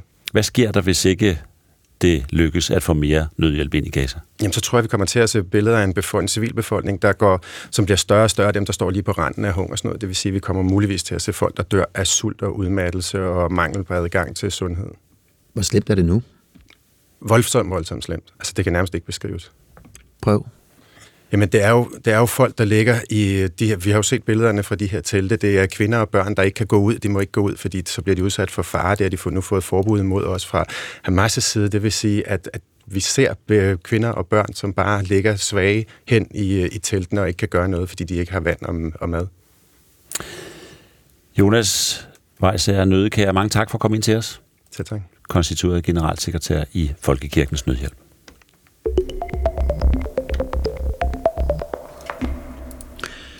Danmark er i øh, finalen ved Europamesterskaberne i håndbold i Tyskland. Værtsnationen Tyskland blev besejret i går aftes, og det blev det med 29-26. Men det holdt hårdt. Ja, der, efter første halvleg, der så det lidt sort ud. Øh, tyskerne var foran med et par mål. Øh, så valgte landstræneren Nikolaj Jakobsen at skifte målmand i anden halvleg, og det var klogt, lød det fra vores kommentator Emil, vores kommentatorer Emil Schønning og Thomas Loft. For lidt siden havde vi en afslutning for Juri Knorre, tyskernes omdrejningspunkt. Han bliver lidt presset, får sendt et okay skud afsted. Den griber Emil Nielsen og sætter kontrafasen i gang, og så ender den op ved, ved fløjspiller øh, Emil Jakobsen, som omsætter det til en sikker scoring. Jamen altså, der har du i hvert fald en recept på, hvordan det her danske hold kommer sejrigt ud af det her. Ja, godmorgen Frederik Lindved. Godmorgen. DR's håndboldkommentator. Var det målmand Emil Nielsens præstationer i målet, der fik sendt Danmark i den finale? Ja, det var i hvert fald stærkt medvirkende, når Emil Nielsen han står med, med 42 procent i redningsprocent ind i målet i, i anden halvleg, så, så hjælper det meget. Sådan er det tit i håndbold øh, redninger. Det, øh, det bidrager en hel del, så Emil Nielsen kom ind i mål, men i anden halvleg fik Danmark jo også bedre styr på spillet. Man gik i det her 7 mod 6 angrebsspil, øh, som Mikkel Hansen var en del af, og det begyndte at give noget flow i angrebsspillet, og begyndte ikke mindst at få en masse bolde i nettet for Danmark. Så, øh, så der var markante forbedringer i anden halvleg for Danmark. Mm. Var det et, et stærkt, godt dansk håndboldhold, der leverede, eller øh, blev du også sådan nervøs undervejs? Nej, jeg synes i anden halvleg, der synes jeg, at vi så, øh, så meget rigtig, rigtig godt for Danmark, og i anden halvleg var Danmark jo markant bedre, end Tyskland var. Det er klart, at den her første halvleg, der blev man udfordret, men jeg synes jo også, når man står i en EM-semifinale, så skulle man jo gerne blive udfordret en lille smule, og det, øh, det blev de af et stærkt spillende tysk hold, der jo virkelig blev båret frem af den her fantastiske kulisse, som, øh, som der var her i Køln. Mm. Det lignede nærmest sådan en uh, brydekamp uh, i første halvleg. Der blev virkelig uh, gået hårdt til den uh, fra tyskernes side. Var det i virkeligheden det, som tyskerne havde helt mest held med, altså det her med, ja, bare at, at, at, at lade musklerne tale. Ja, de fik jo i hvert fald taget fat i uh, Mathias Gissel og Simon Pytlik, og, og jo et, til en vis grad stikket de to danske superstjerner. Uh, og det, det må man jo rose tyskerne for. Det var de godt indstillet på, og de fik sådan, altså holdt dem måske nede så meget man kan. Virkeligheden er jo bare med Mathias Gissel og Simon Pytlik, at de er simpelthen så gode, så de ender jo alligevel med at score en masse mål og lave en masse assist, fordi at de kan ikke kontrolleres over 60 minutter, men jeg synes, der er grund til at rose det her sådan langt hen ad vejen unge tyske landshold, som ikke rigtig har så meget erfaring med at stå i de her afgørende kampe. De fik da i hvert fald presset Danmark. Og så var der jo Mikkel Hansen. Han har ikke fået så meget spilletid her gennem slutrunden, men øh, i går, der trådte han i karakter. Han blev en, øh, kan man vel godt sige, Frederik, en, en afgørende spiller. Tror du, han bliver lige så vigtig i, i, i finalen, eller bliver det der en anden kamp? Jamen Mikkel Hansen har jo gennem hele sin karriere haft et eller andet med at spille ekstremt godt i de afgørende kampe for Danmark, når vi taler slutrunder. Det gjorde han jo igen i går. Mikkel Hansen, og, og du har ret i, han har jo ikke haft sådan nogen mega rolle ved den her EM-slutrunde, har ikke fået så meget spilletid. Og derfor var det jo lidt spændende at se Mikkel Hansen, når det så for alvor gælder. Men, men der må man sige, at der viser han jo det her topniveau, han har. og Der glider han bare ind med, med Mathias Gissel og Simon Pytlik i angrebsspillet for at fordele boldene, for at skabe de her rigtige målchancer tager sig af straffekastene, hvor han er stensikker og scorer hver gang. Og det øh, håber jeg da for Danmark, at han, han får en, en lignende rolle i finalen. Vi har jo vendet os til, at enten er det Mikkel Hansen, der leverer i angrebet sammen med de her to unge kanoner. Og hvis han ikke lige gør, så gør Rasmus Lauke i den her øh, situation, eller i den her position. Så der er jo to dygtige spillere at tage af, men Mikkel Hansen på samme niveau i en finale i morgen, det vil da øge Danmarks guldchancer en hel del. Ja, Frederik, vi skal lige runde den anden semifinale. Det var øh, Frankrig mod Sverige, og øh, det lød sådan her. Eloin Prandi, der skyder som en hest sparker, skal tage det her frikast over for en mur af frans, eller undskyld, svenske spillere, selvfølgelig Palika, ind i målet. En sidste chance for Frankrig. Det er næsten umuligt. Det her... Åh, oh, score! Score! Han scorer, Prandi! Det er da fuldstændig vanvittigt. Smider sig ned til sin egen højre side og tæsker bolden rundt om muren. Palika rammer den ind i kassen, men kan ikke holde den ude. Det var da fuldstændig vanvittigt. Fuldstændig vanvittigt. Og, og, og, og, og det var det jo, fordi det var til allersidst, men det blev også kaldt for en kæmpe skandale. Hvad var det, der skete, Frederik?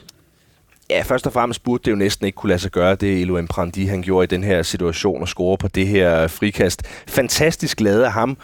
Udfordringen sådan, øh, sådan øh, håndboldjuridisk er jo, at han står på sin venstre fod, tager højre fod ud til siden, og inden han så får afsluttet, der får han løftet venstre fod fra halvgulvet, og gør jo, at han i en eller anden grad er ude i at tage et skridt, som han ikke må.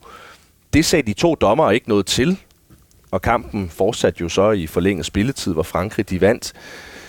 Og så er det så det her med, at svenskerne, som var meget op at køre, meget fornærmet over det, dommerne de leverede, de indgav så en officiel protest til det europæiske håndboldforbund efter kampen over den her situation, og som jeg har forstået det, over det, at dommerne ikke går ud og kigger video på, og sikrer sig, om ham her, Elohim Prandi, han har foretaget sig noget ulovligt eller ej.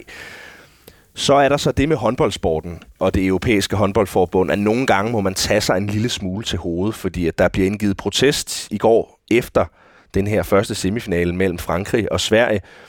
Om en time tager Sverige hul på det officielle pressemøde ude i Langses Arena her i Køln, og der er stadig ikke kommet nogen kendelse fra det europæiske håndboldforbund. De har meldt ud, at der er kommet en klage, og nu tager de sig af den, men har stadig intet meldt ud. Men, men, så men Frederik, det, forklar mig lige, altså, det, er jo, det er jo sidste sekund, det er jo, at de scorer, franskmændene.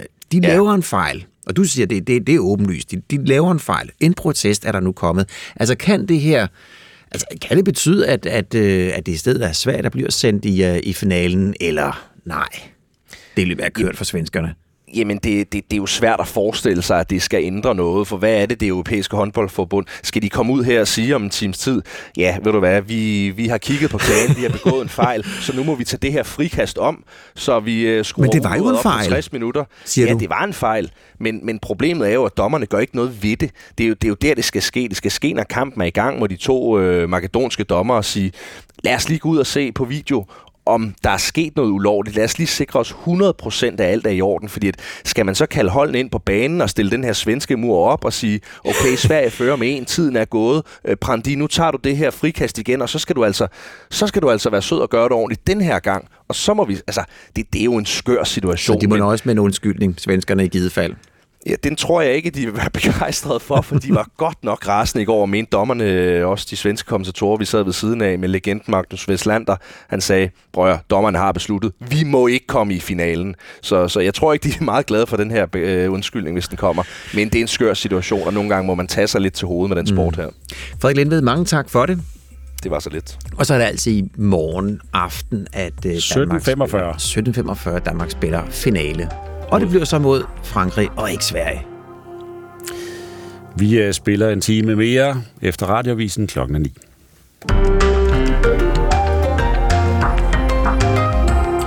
Det sker, at anmeldere græder filmanmeldere, teateranmeldere, boganmeldere, men ofte så er det jo, fordi de er mildt talt vrede. Men sådan er det ikke, når det gælder den gamle teaterklassiker Inden for murene, som i øjeblikket spiller på det kongelige teaters gamle scene. Nej, det helt særlige det er, at den får seks stjerner i Berlingske, og øh, er altså en anmelder, som græder af glæde. Og da vi forberedte udsendelsen her til morgen, fik du sagt, den der, den skal jeg ind og se. Ja, det Hvorfor? vil jeg gerne. Jamen, jeg blev bare... Øh, jeg læste om den. Altså, at, at jeg, jeg synes bare, det virkede som om, at, at den virkelig efterlader et indtryk. Ja, det smitter selvfølgelig af på mig, når anmelderne, mange af dem, mm. er så glade for dem, som de er. Men det helt særlige det er jo, at vi har skuespiller Bodil Jørgensen med, der fortæller om moralen, og ifølge hende, ja, så er moralen, men der kan du måske hjælpe mig lidt, men, men øh, at vi forskanser os. Vi er hurtige til at dømme. Vi har svært ved at se ting fra flere sider. Vi taler med Bodil Jørgensen om et kvarter.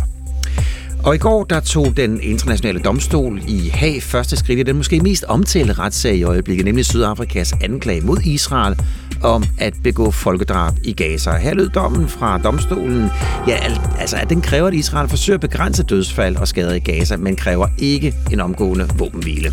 Vi skal høre mere om, hvordan øh, Israel har reageret på dommen senere i den her time. Det er cirka kvart over ni her i studiet denne lørdag. Bjarne Stensbæk og Søren Carlsen. Og vi sætter jo fokus på varetægtsfængslinger herhjemme. De var i gennemsnit over fire måneder. Og en ny DR-dokumentar, den kommer på mandag, men den kan allerede nu ses på DR TV. Ja, den hedder De Mistænkte. Der bliver der rejst en bred kritik. Det gør der fra dommer, forsvarsadvokater og eksperter. Og en af kritikerne, det er faktisk formanden for Dommerforeningen. Ja, det er Michael Sjøberg, som er formand der, og dommerne, det er jo dem, som træffer afgørelserne om netop varetægtsfængsling. De har helt ret, klart rettet blikket mod det her, at her har vi et problem, øh, som vi skal have løst. Det har vi. Ja, han siger lige frem, at, øh, at måske vil de kigge på, om de skal bedømme, dømme øh, krav om varetægtsfængsling øh, anderledes i fremtiden. Ja, for den langvarige fængsling med usikkerhed i mange tilfælde isolation, altså man kan sidde i 23 timer i isolation, ja, det kan få alvorlige menneskelige og psykiske følger for den anklagede. Tag for eksempel Claus Lytshøft. Han var uberettiget varetægtsfængslet gennem 15 måneder, og det betød en dyb depression. Jeg kan ikke sove om natten. Hvis jeg endelig sover lidt, så vågner jeg i dyb rædsel, og jeg har en knugende angst inde i mig altid. Jeg bad om ikke godt, jeg kunne få sovemedicin, jeg bad om ikke godt, jeg kunne få øh, antidepressiv medicin, men de ville ikke give mig nok medicin til, at den her frygtelige rædsel, jeg havde, at den kunne afbødes. fortæller Claus Lytshøft. Vi skal nævne, at øh, ifølge Sydøstjyllands politi, så var det helt efter bogen. at De har givet en skriftlig kommentar. Henset til, at det var en kompleks sag om økonomisk kriminalitet, så vurderer sagen at være fremmed med den fornødne hurtighed. Altså, han sad ikke længere tid end højst nødvendigt. Det tog tid at efterforske den her sag. Godmorgen til dig, Nicoline Lokdam. Ja, godmorgen. Godmorgen. Du er phd studerende du forsker i sundhed i fængsler ved Universitetet i Oslo. Og vi hører her i DR-dokumentaren, at det varetægtsfængslet i mange tilfælde sidder i celler på 8 kvadratmeter, uden kontakt med andre, 23 timer i døgnet. Hvilken effekt har det på folks psykiske tilstand at sidde så lang tid i isolation? Øh, jamen, øh, man hører jo ofte fra folk, som har siddet lang tid i isolation, øh, specielt under varetægtsfængsling, at i den første tid er det et enormt chok for folk at komme ind i de her små celler. Øhm, og så øh, er der jo forskellige ting, der sker på forskellige tidspunkter, afhængig af, hvem man er. Nogle grupper er mere, altså bliver hårdt ramt af at blive isoleret end andre. Øhm, men generelt, ja, så øh, går det hårdt ud over både den fysiske og det psykiske helbred. Ja, for hvad er de, øh, eller hvad kan være de typiske konsekvenser ved, ved så langvarig en, en varetægtsfængsling? Jamen, øh, som de også fortæller om, øh, Britta og Claus her i den her dokumentar, så øh, er det jo en høj risiko for, at man udvikler øh, depression og øh, PTSD, som jo også bliver nævnt her i dokumentaren. Og det er også noget, som giver en høj risiko for øh, selvmord og selvmordsforsøg, øh, som er noget af det, som... Øh, altså, når det forekommer i fængslet, så er det øh, allermest i de første par dage af en varetægtsfængsling. De ja. første par dage? Ja, de allerførste par dage, det er der, vi ser, at allerflest øh, tager deres eget liv mm, øh, mm. i løbet af hele fængslingen. Ja. Hvad er det ved det at sidde isoleret, som, som påvirker folk så voldsomt? Jamen, øh, jeg tror som sagt, det er lidt forskelligt, øh, afhængig af, hvor lang tid man sidder isoleret, og hvornår det er. Altså, i starten, så er det her enorme chok, og det at blive taget væk fra sin nærmeste. Øh, altså, det er jo også rigtig hårdt for de pårørende, og det er jo noget, man sidder og tænker på, når man, bliver, når man sidder der i isolationscellen. Men sådan på længere sigt, så øh, udvikler folk jo også altså, isolationsskader, og øh, til sidst, øh, eller der er nogen, der ligesom langsomt vender sig til at sidde helt uden kontakt, og bliver mere og mere øh, indesluttet, og øh, ja, trækker sig ind i sig selv. Øhm, så det er jo noget, som øh, ikke er sundt for nogen. Mm. Ja, og jeg ved, du henviser til et, øh, et dansk studie, som viser, at flere, flere begår går selvmord. Hvad er det, det danske studie viser? Jamen, øh, det danske studie, som øh, altså, øh, vi har både set øh, øh, blandt dem, der begår selvmord inde i fængslerne, men der er også et stort dansk studie, som har set på, altså har fulgt folk efter de bliver løsladt. Og der ser de, at øh, hvis man sammenligner dem, som har siddet i isolation, og dem, som ikke har siddet i isolation, så har de over en dobbelt så høj risiko for at, øh, at dø af det, de så kalder eksterne dødsårsager, men som er blandt andet selvmord og ulykker og også overdoser. Og det, øh, ja, og i det studie har de kun øh, en lille del af den isolation, som man bliver udsat for. Øh, så effekten er sandsynligvis endnu større end det, de finder. Mm. Og, og så fik jeg jo nævnt, at du, øh, du øjeblikket øh, sidder i, i Oslo i, øh, i Norge. Gør man det mm-hmm. deroppe på en anden måde? Man har også store udfordringer med øh, isolation, særligt under varetægtsfængsling i Norge. Øhm, man kan sige, noget af det, man forsøger med i den norske kontekst, der har man startet det, som kaldes, de kalder det aktivitetsteams, Øh, Øhm, men prøver at, øh, mens de sidder under de her omstændigheder, som de gør, det er jo på mange måder ikke noget, fængslet egentlig kan bestemme over, men som fængsel kan man forsøge at afbøde de værste konsekvenser af den isolation ved at prøve at give de aktiviteter, øh, som øh, de lovmæssigt har mulighed for at få dem ud af cellen. Øh, måske kan de være i kontakt med nogle andre indsatte, som sidder under samme øh, vilkår, og prøve at få dem så meget som muligt ud af cellen. Øh, men øh, ja, det kræver jo nogle ressourcer og også en øh, vilje fra øh, politisk hold og fra øh, ja, fra fængslet selvfølgelig også. Mm.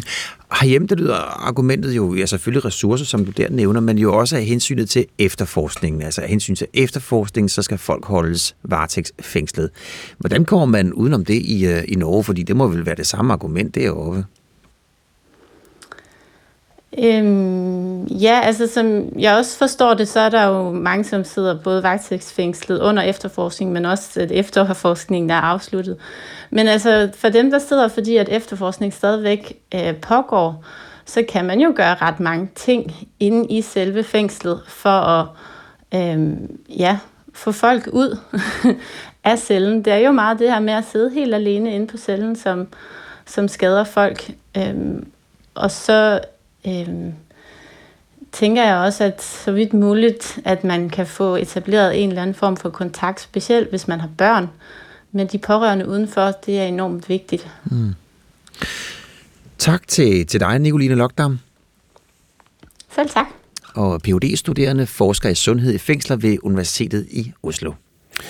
I går afsagde den internationale domstol i Haag den første kendelse i den sag, som Sydafrika har rejst mod øh, Israel om folkedrab i, i Gaza. Det er også noget, som fylder på forsiden af flere øh, aviser i dag.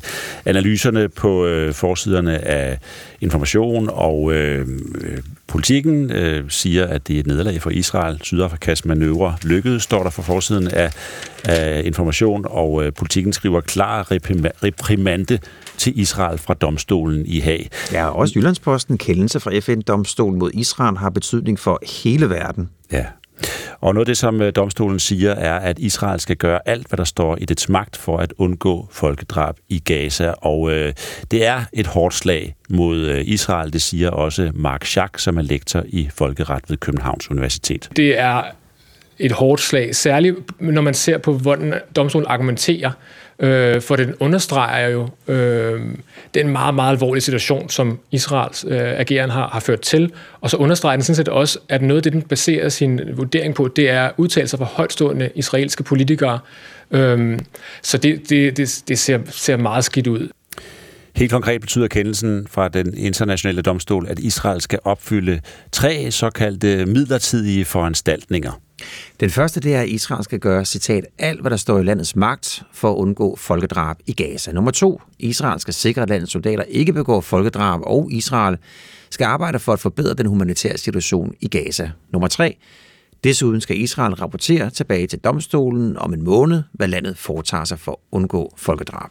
Nu har vi vores øh, mellemøst-korrespondent Nana Mus Steffensen med os fra Jerusalem. Godmorgen.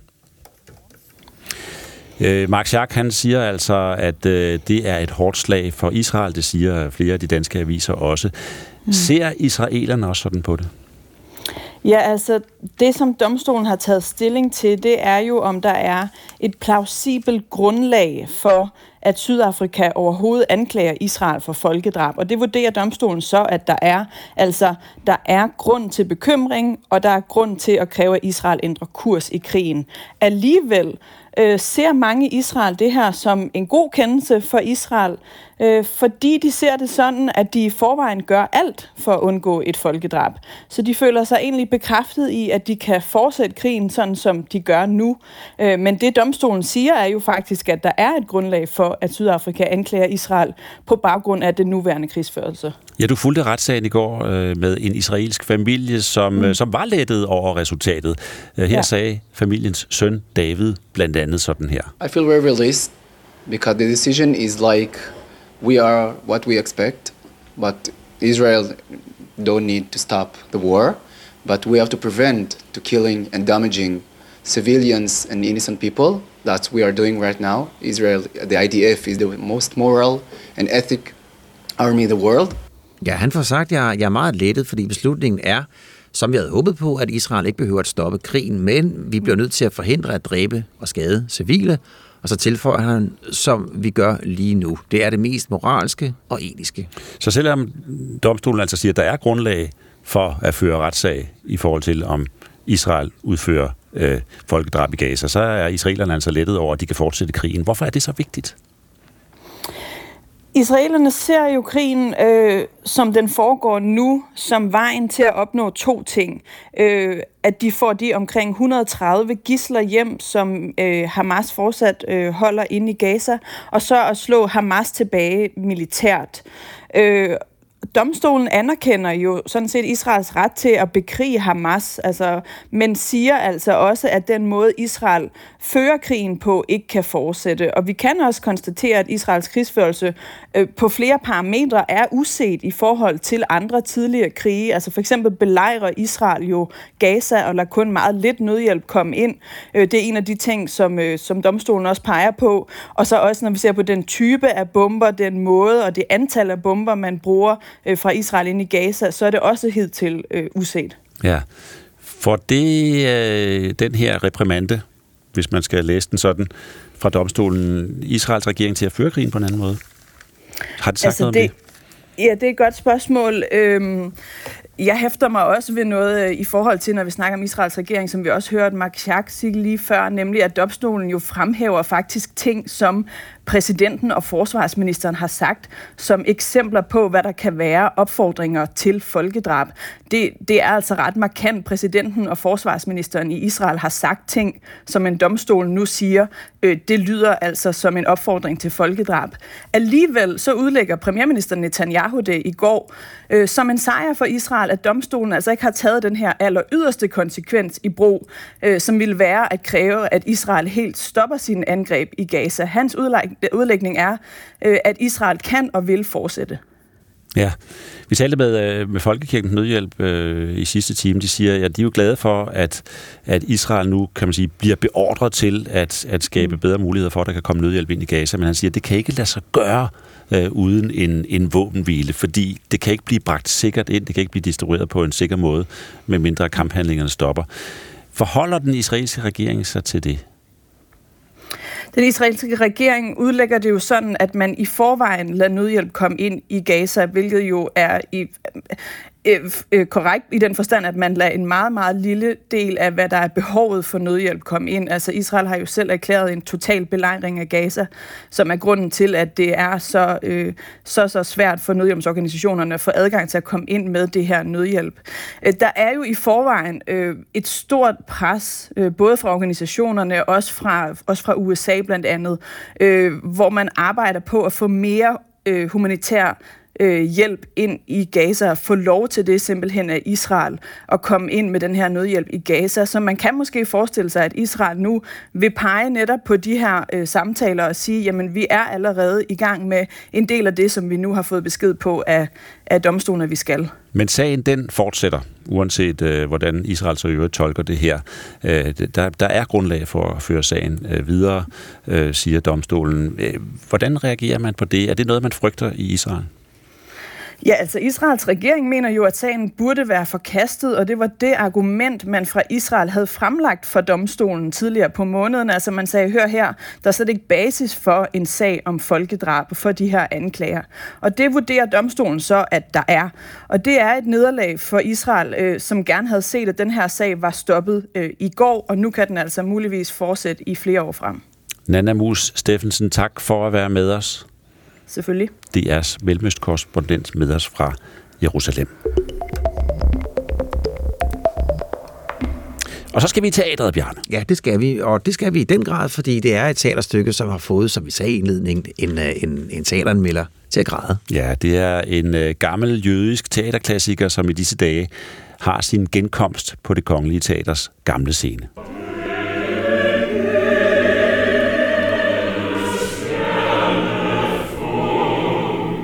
Jamen, det er nogle gange sådan, at de er de fremmede, og bliver de fremmede. Og selvom de så erhverver sig alt, hvad man kan få af respekt og magt og penge osv., så, så, videre, så er der noget mellem dem og os. Jeg hører selv for meget til her, inden for murene. Men der er jo noget andet udenfor, og der er slået hul i muren, og det er måske godt, og det er jo et, øh, et gammelt stykke helt tilbage fra 1912. Det hedder Inden for murene. Ja, det er Henry Nathansens øh, forestilling her, og vi hører lige øh, skuespillerne Lars Brygman og Emil Printner, som er blandt øh, de medvirkende. Og skuespillet, stykket, portrætterer en hverdag hos familien Levin, og den handler om, hvad det vil sige at høre til og opleve, at man pludselig føler sig nødsaget til at gøre op med de strenge og bånd, som binder ens tilværelse sammen. Ja, og det tema, tema har jo været et, et tema rigtig mange gange. Og alligevel, ja, så stikker den her ud, i hvert fald ifølge anmelderne, så, øh, ja, så skal den have seks stjerner. I Berlingske? I Berlingske, ja, hvor anmelderen begyndte at græde af begejstring. Og det kan du ikke glæde dig over, Bodil Jørgensen. Godmorgen. Godmorgen. Godmorgen. Godmorgen. Skuespiller og Ja, medvirkende, det- altså inde for murene. Ja, Ja. man kan glæde sig, og man kan også græde lidt, fordi det er jo en... Øh, nu hørte jeg lige indslaget inden her, og det, det, er, jo, det er jo utroligt. Det hele starter jo ved et middagsbord øh, i familien Levins hjem. Og, og hvem, hvem, hvem sidder ikke ved et middagsbord med sin familie ofte? Og så, og så går diskussionen i gang. Eller der opstår øh, en konflikt, øh, som jo kan ende så grueligt galt, øh, som, vi, som vi ser i verden lige nu. Ja, og der kan du ikke lade være med at spejle det lidt i det, vi lige hørte fra Gaza før.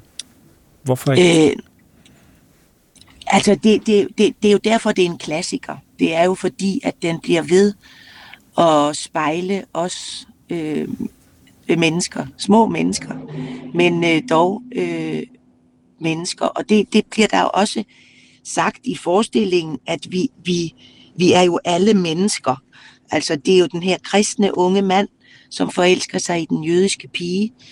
Hun går til forelæsninger i kultur og har den her øh, mand som professor der ved øh, universitetet. Han er vist ikke blevet professor endnu, men øh, øh, og så forelsker hun sig altså uden for sit sine Uden for sit jødiske sine ophav. jødiske- ja, og, og det, øh, det er jo der, den konflikt i familien starter, fordi den handler om generationer, den handler om, om kultur og tro, og, øh, og, og det, det, det krænger jo den her familie helt ud, og, og, og, og, og skaber faktisk en revne til sidst i muren, hvor en lille smule lys kan komme ind. Fordi det er jo, til slut forsvinder det her par øh, ud i mørket, øh, men ud af døren i hvert fald. Og, og, og hvordan det går, det er sådan en, en, en, en fin åben slutning, at det der øh, dystre håb, eh, altså at vi, at vi altid vil håbe, at det bliver anderledes en dag. Og, og der, grunden til, at det så spejler sig lidt i vores tid, det er jo, at, at, at vi er jo kun mennesker, og vi bliver jo ved at gentage os selv i det uendelige. Eh, men hver gang vi rammes af, hvordan de der konflikter kan opstå, at der er, vi synes, der er et dem og os, eh, det, det, det er jo øh, det er jo i hvert fald en teaterforestilling værdigt, at mm. vi igen kan spejle sådan en os selv i, i sådan en konflikt også. Ja. Ja. Altså, øh, at vi, vi er med, vi er alle med øh, til det. Og, Ja, og en af de karakterer, ja. Ja. vi kan spejle os i, det er den karakter, du selv spiller. Øh, Sara mm. Levin, som er gift med familie Levins overhoved Adolf, som bliver spillet af Jens Albinus. Hvad er der på spil for hende? Ja, hun er jo først og fremmest en mor, øh, og, øh, og det spekulerer jeg også meget på, når man ser alle de øh, konflikter i verden. Der er mange mødre derude, og så er der mænd, der slås, og så er der mødrene, der, der har de her øh, børn, som hun vil forsvare til, til sin død. Altså, det, hvad har vi andet end dem, siger hun.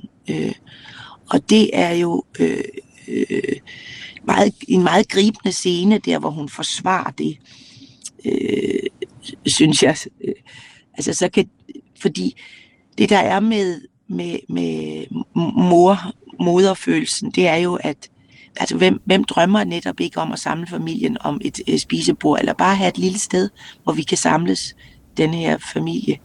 Øh, og så er hun sådan set parat til at, at give, give slip øh, på alt andet. Og øh, om hun får manden med, det gør hun. Det, det, det fornemmer man alligevel til slut. Øh, men det der med børnene, det, øh, det er et stærkt kort. Øh, og som jeg, som jeg øh, hver aften man hørte lidt på stemmen, men forsvarer det til, ja. til tænderne. Og børnene, kærligheden til børnene, er det, kan man sige, der kan bryde murene ned i sidste ende. Som i sidste ende, ja, hvis, hvis, øh, og, og, og, der sidder jo for få øh, kvinder i, øh, i fredsforhandlinger, fordi det er jo dem, der ligesom skal sørge for, at der er mad på bordet, og der er en blæ, og der er øh, alle de praktiske ting, der også skal, øh, skal være der. Mm. Øh, for der er, mange, der er mange mænd, der toppes også i den her forestilling. Øh, om, om, om at tro på det rigtige, eller om at... Ja. Øh, og så er der jo alle kvinderne og børnene. Og Bodil Jørgensen, du, du, du nævner flere gange, at, at lyset, at, at, at lyset, lyset, lyset kommer ind i de her sprækker. Og det er det ja. der lys, du øh, siger, at, at det er det, der får, altså det er det, der er det, det store her. Måske også det, der får Berlingskes anmelder til at begynde at græde. Altså, prøv lige ja. at forklare og fortælle, hvad er det med det lys? Ja, flere gange, også i, i forestillingen. Jeg har, øh, der er jo en, en af sønnerne, som er læge, øh, Hugo, og den anden går mere i farens fodspor, er på børsen og vekselerer. Men har, jeg har den her øh, lægesøn, som øh, jo heller ikke har formået at bryde fuldstændig med, øh, øh, med det, familien kræver af ham. Øh, og er, øh, men han siger et sted om troen, altså øh, når, jeg, når jeg behandler et andet menneske i min lægepraksis, så spørger jeg jo ikke om, hvad, hvem de tror på, eller hvad de tror på. Så, så øh, forsøger jeg at redde hans liv. Øh, og der blev jeg for nogle år siden, øh, der var øh, nogen, der ville lave en film om en, en, en virkelig hændelse, der foregik på, på faktisk på Vestbreden. En palæstinensisk dreng dør, og øh, hans, øh, hans hjerte er jo så friskt og fint, at det kan bruges og bliver så transporteret til et, et hospital i Jerusalem og, og bliver opereret ind i en, en lille israelsk dreng. Og det er jo, øh, kan man sige, øh, et ufatteligt smukt billede på, hvad, hvad det lys, vi, øh, ja, vi, kan, vi kan bade os i, det handler om, at vi, at vi bliver ved, at, at folk bliver ved med at kæmpe for det liv, vi er for at leve. Øh, at vi kan nyde solen stå op og gå ned og spise med hinanden og have et lille sted, vi, vi forsvarer til tænderne. Altså et lille hjem. Ja. Det, det er fra 1912 inden for murene. Det er spillet over 500 ja. gange på det kongelige teater. Øhm, og nu opfører vi det så igen her i, i 2024, og du siger, ja. det, det er stadig aktuelt. Men kan du ikke prøve at alligevel fortælle, og jeg ved ikke, om det er overflødigt spørgsmål, men hvad er det for en, en kraft eller en forståelse, det bibringer os, når man putter konflikterne ned omkring det her spisebord? Øh, mm, det er jo, hvor hurtigt det der dem og os øh, kan, kan opstå. Altså, hvor hurtigt øh, vi, vi er vi ligesom er parat til, og der, der er vi jo blevet mere og mere øh, villige til at, at ligesom øh, øh, vælge, vælge side, altså hvor vi lynhurtigt er. Og, og denne her forestilling, den er så bredspektret, den er så kaleidoskopisk, at der er så mange spejle, vi kan spejle os i og, og blive klogere af. Øh, og det er det, der gør det til en klassiker. Øh, det er jo en, en fremmed familie i et dansk samfund, øh, den her jødiske Levin-familie, som bor på i en stor seksværelses lejlighed på Østerbro, som de har øh, efterhånden fået sig skrabet øh, sammen til. Øh, men som øh, ja, altså det, det er derved, det, det, det ender med at blive en klassiker, fordi det, det fortæller historien igen og igen. Og det her, det er jo før holocaust, det er før 2. verdenskrig. Øh, så vi ser jo øh, igen og igen, hvordan nu alting igen gentager sig. Ja. Og øh, der kan man jo tale om mure i hvert fald, også i Israel. Ja. Med, med lukkede mure og bosættelserne og alt det der. Øh, og du får så, lov øh, til at være en del af den ja, klassiker. sætte os ved et bord med en mor for bordenden. Ja. Og tak for det, Bodil Jørgensen, og tak for at give os mulighed for at komme ind og se det. Ja, det vil, det vil jeg håbe. Mm-hmm. det er en fornøjelse at spille det nu. Skal jeg lige pleje stemmen i dag. Ja, vil du den, og, og tak for at være med, Bodil Jørgensen. Det var selv tak. Skuespiller og altså aktuel i det Kongelige Teaters opsætning af Inden for murene af Henry Nathansen. Og man kan opleve den her opsætning på det Kongelige Teater frem til den 17. februar.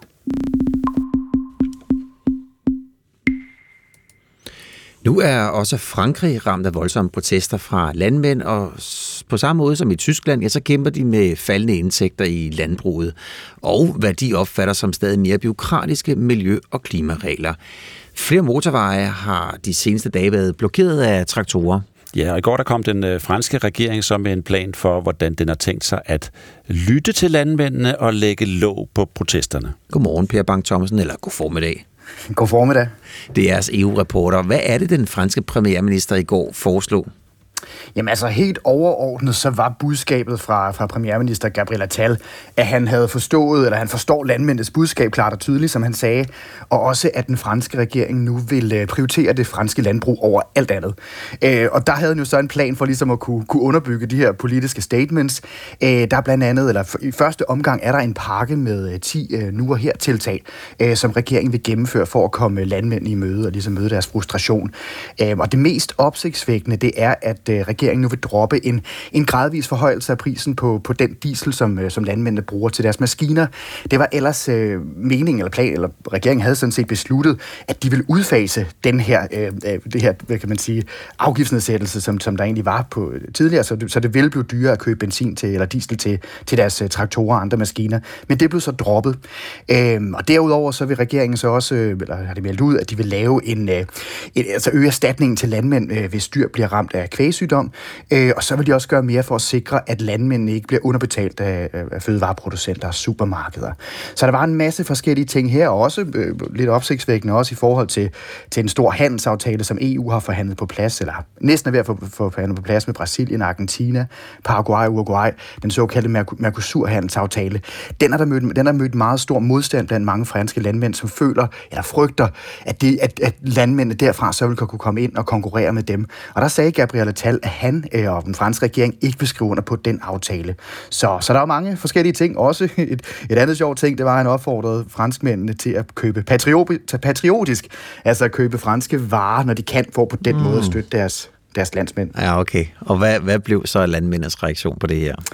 Jamen altså, umiddelbart, så var det ikke nok til at lægge lov på, på deres øh, frustrationer. Øh, formanden for Frankrigs største landbrugssammenslutning, han sagde i aftes, at øh, deres mobilisering fortsætter, trods de her nye tiltag øh, fra, fra premierministerens side. For som han har altså understreget, så de her 10 tiltag, det er ikke nok. Altså allerede inden i, i går, der havde han faktisk, eller der havde han også nogle andre, kommet med en liste med 24 ting, som skulle være indfriet, før de ligesom ville, ville opgive deres protester. Og det, det var der ikke nok. Altså, der var der kun 10 tiltag, og de, de følte i hvert fald ikke, at de var kommet, kommet nok i, i møde.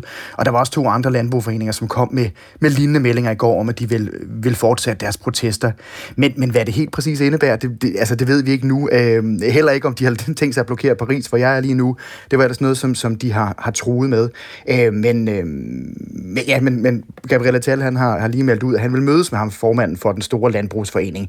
Så, så spørgsmålet er at se, hvad, ja, hvad der kommer ud af det. Det må vi se lidt senere på, på dagen. Det kan jo godt, Pierre Bang Thomsen, lyde som om, at man i Frankrig tager det lidt mere alvorligt end i Tyskland. Tyskland, det er jo lidt det samme. Øh, det er også dieselafgiften. Men det, det lyder som om, at man i Frankrig, den franske regering, øh, ser med lidt større bekymring på det. Er der en forklaring på det? Jamen, det, der er flere forklaringer. Altså, øh, det, er en, det er en frustration, som har ligget og ulmet i noget tid blandt landmændene hernede, øh, også i, i, i, det, i det foregående år. Men fra regeringens side, så er man, øh, man især bekymret for, at det kan komme til at spænde ud af, ud af kontrol, så at sige, øh, og ende med at blive en, øh, en ny, stor, voldsom opstand, som vi oplevede det for nogle år siden med, med de gule veste.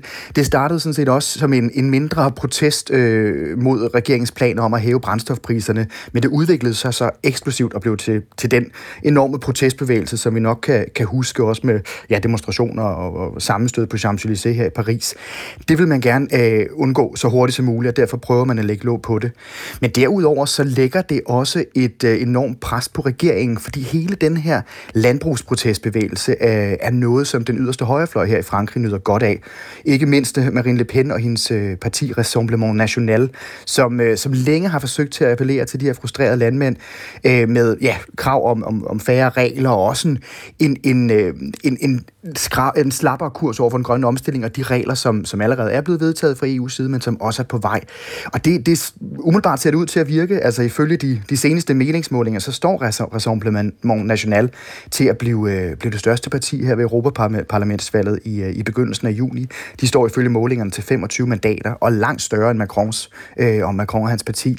Øhm, og Marine Le Pen har også historisk set været god til at samle folkene i yderområderne, øh, som, som, hvor mange af dem jo i mange år har følt følt, at de ikke har fået, fået gavn af den velstand, som, som andre har. Øhm, så det er også et møde på en, eller et forsøg fra, fra regeringens side på at, at, at møde den frustration, og så også prøve at lægge en dæmper på og, og holde nogle af vælgerne til, til, til, til Macrons parti. Ja, og så lige til sidst, fordi nu taler vi Tyskland, vi taler Frankrig, men vi taler jo også om Polen og Holland, hvor vi ser lignende protester. Og der er jo et valg til Europaparlamentet. Kan det her, Per Bang Thomsen, du er jo EU øh, analytiker her i, i, i DR EU-rapporter. Altså kan det her få en betydning for øh, den grønne omstilling, EU's grønne omstilling og hastigheden af den? Det er i hvert fald det, som, som mange frygter, fordi øh, jo, nu nævnte jeg, at, at Rassemblement National, det, det, det partiet på det yderste højre her i Frankrig, står stærkt, men det gør de også i de lande, som, som du nævnte. Der kom en analyse her tidligere på, på ugen fra en stor tænketank, der netop viste, at uh, i lande som Tyskland og Italien og Polen og Rumænien og Holland, hvor man har set de her protester, der stormer den yderste højre fløj lige nu frem i, uh, i målingerne til Europaparlamentsvalget. Og en af forskerne bag, han nævnte, at, uh, at, at den her frustration frustration over den grønne omstilling, som mange både landmænd føler, men også mange mennesker rundt omkring i Europa, øh, de føler, at den er gået for stærkt, og den er blevet for omfattende. At det er faktisk en af, af grundene til, at de også står stærkt. Og det er også på mange måder blevet symbolet på, på den frustration, som, som mange mennesker har.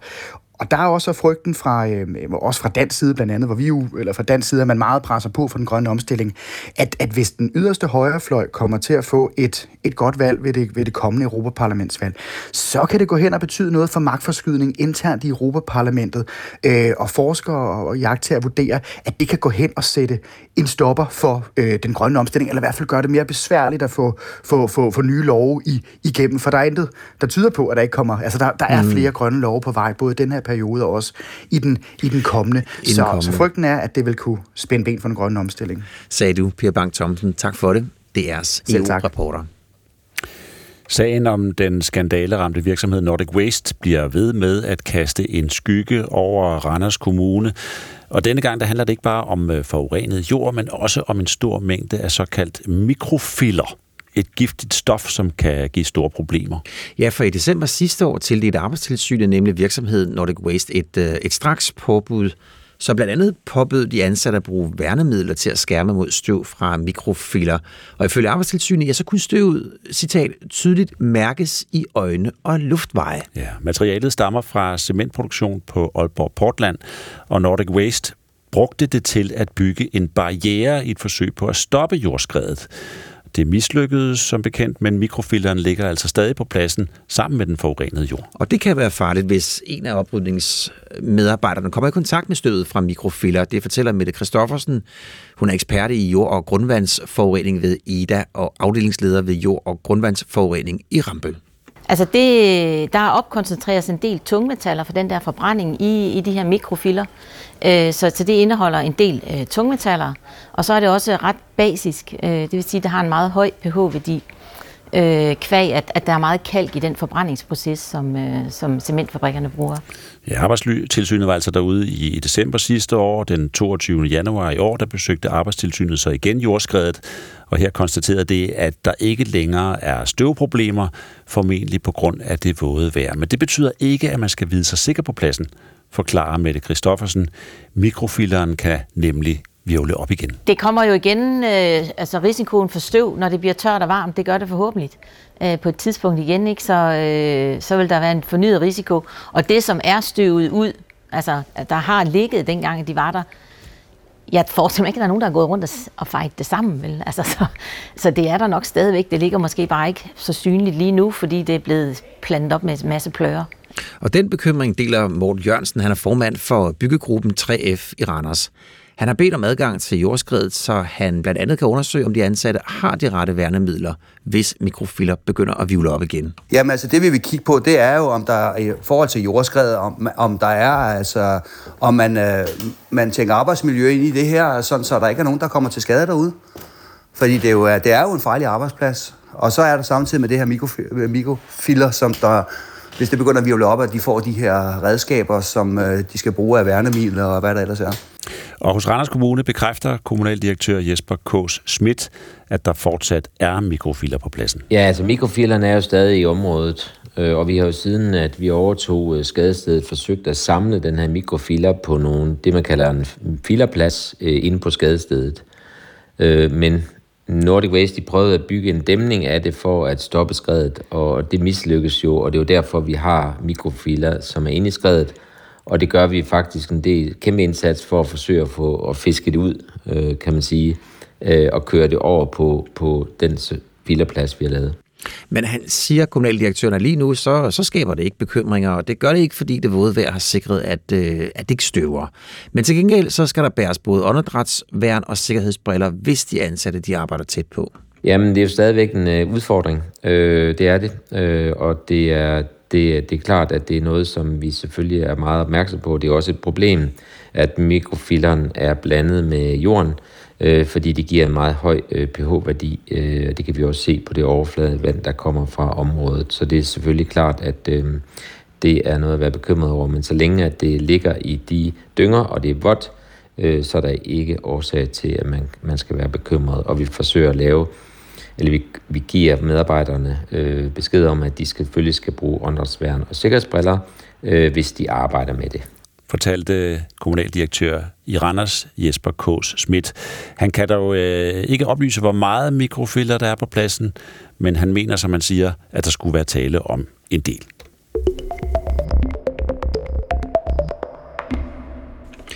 Ja, som vi har fokus på her til morgen, så varetægtsfængsler Danmark langt flere mistænkte end, øh, end vores nabolande. Ja, faktisk er fire ud af 10 celler i landets fængsler lige nu optaget af personer, som er sigtet, men er altså ikke dømt for noget endnu.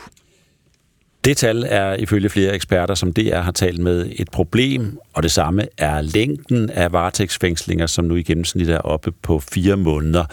For Claus Lytshøft, der var uberettiget varetægtsfængslet i fem måneder, betød det en dyb depression. Jeg kan ikke sove om natten. Hvis jeg endelig sover lidt, så vågner jeg i dyb redsel, og jeg har en knugende angst inde i mig altid. Jeg bad om ikke godt, jeg kunne få sovemedicin. Jeg bad om ikke godt, jeg kunne få antidepressiv medicin. Men de ville ikke give mig nok medicin til, at den her frygtelige redsel, jeg havde, at den kunne afbødes. Ja, fortalte han, og det kan jo altså være, være 23 ud af døgnets 24 timer, at man sidder der alene i en celle på cirka 8 kvadratmeter. Ja, det er i hvert fald det, som Claus Lytsøft, han, øh, han oplevede en stor del af tiden. Ja, men ifølge Sydøstlands politi, ja, så var lige præcis den her sag, den var faktisk efter bogen. Øh, vi har et citat fra dem, der går sådan her, at henset til, at det var en kompleks sag om økonomisk kriminalitet, ja, så vurderede sagen at være fremmed med den fornødne hurtighed, og han sad altså i, i fem måneder. Ja. Dommerne selv, øh, altså dem, som øh, sender de mistænkte bag træmmer, mener også, at der skal gøres noget ved de lange varetægtsfængslinger. Det sagde Michael Sjøberg, formand for Dommerforeningen, da vi talte med ham tidligere på morgenen. De har helt ret, klart rettet blikket mod det her, at her har vi et problem øh, som vi skal have løst. Det har vi. Og øh, velkommen til dig, Trine Marie Ilsø. Godmorgen. Det er jeres øh, retskorrespondent, og vi har jo talt om det her i... Ja, vi, vi talte faktisk, Søren og jeg, om det inden udsendelsen, altså at det måske er på den anden side af 50 år. Hvordan kan det være, at vi bliver ved, og hvordan kan det være, at det er så svært i Danmark at begrænse brugen af varetægtsfængsling? Ja, det var fuldstændig ret. Det her det er jo en debat, som popper op med, med jævne mellemrum. Øhm, og det er jo også, øh, hvad skal man sige, det er jo nogle komplekse svar. Altså faktisk, så, øh, så er det jo ikke rigtig blevet undersøgt til bunds, hvorfor at vi varetægtsfængsler så meget og så længe, som, som vi gør i Danmark. Altså, der er jo tal, øh, de, de taler jo for sig selv, og vi gør det mere end vores øh, nordiske lande, men når man sådan spørger, hvad der er grund til, at vi øh, varetægtsfængsler så meget så længe i Danmark, så er et af svarene jo, at, øh, at der er også mange øh, efterforskninger for politiet, der er blevet ekstremt komplekse.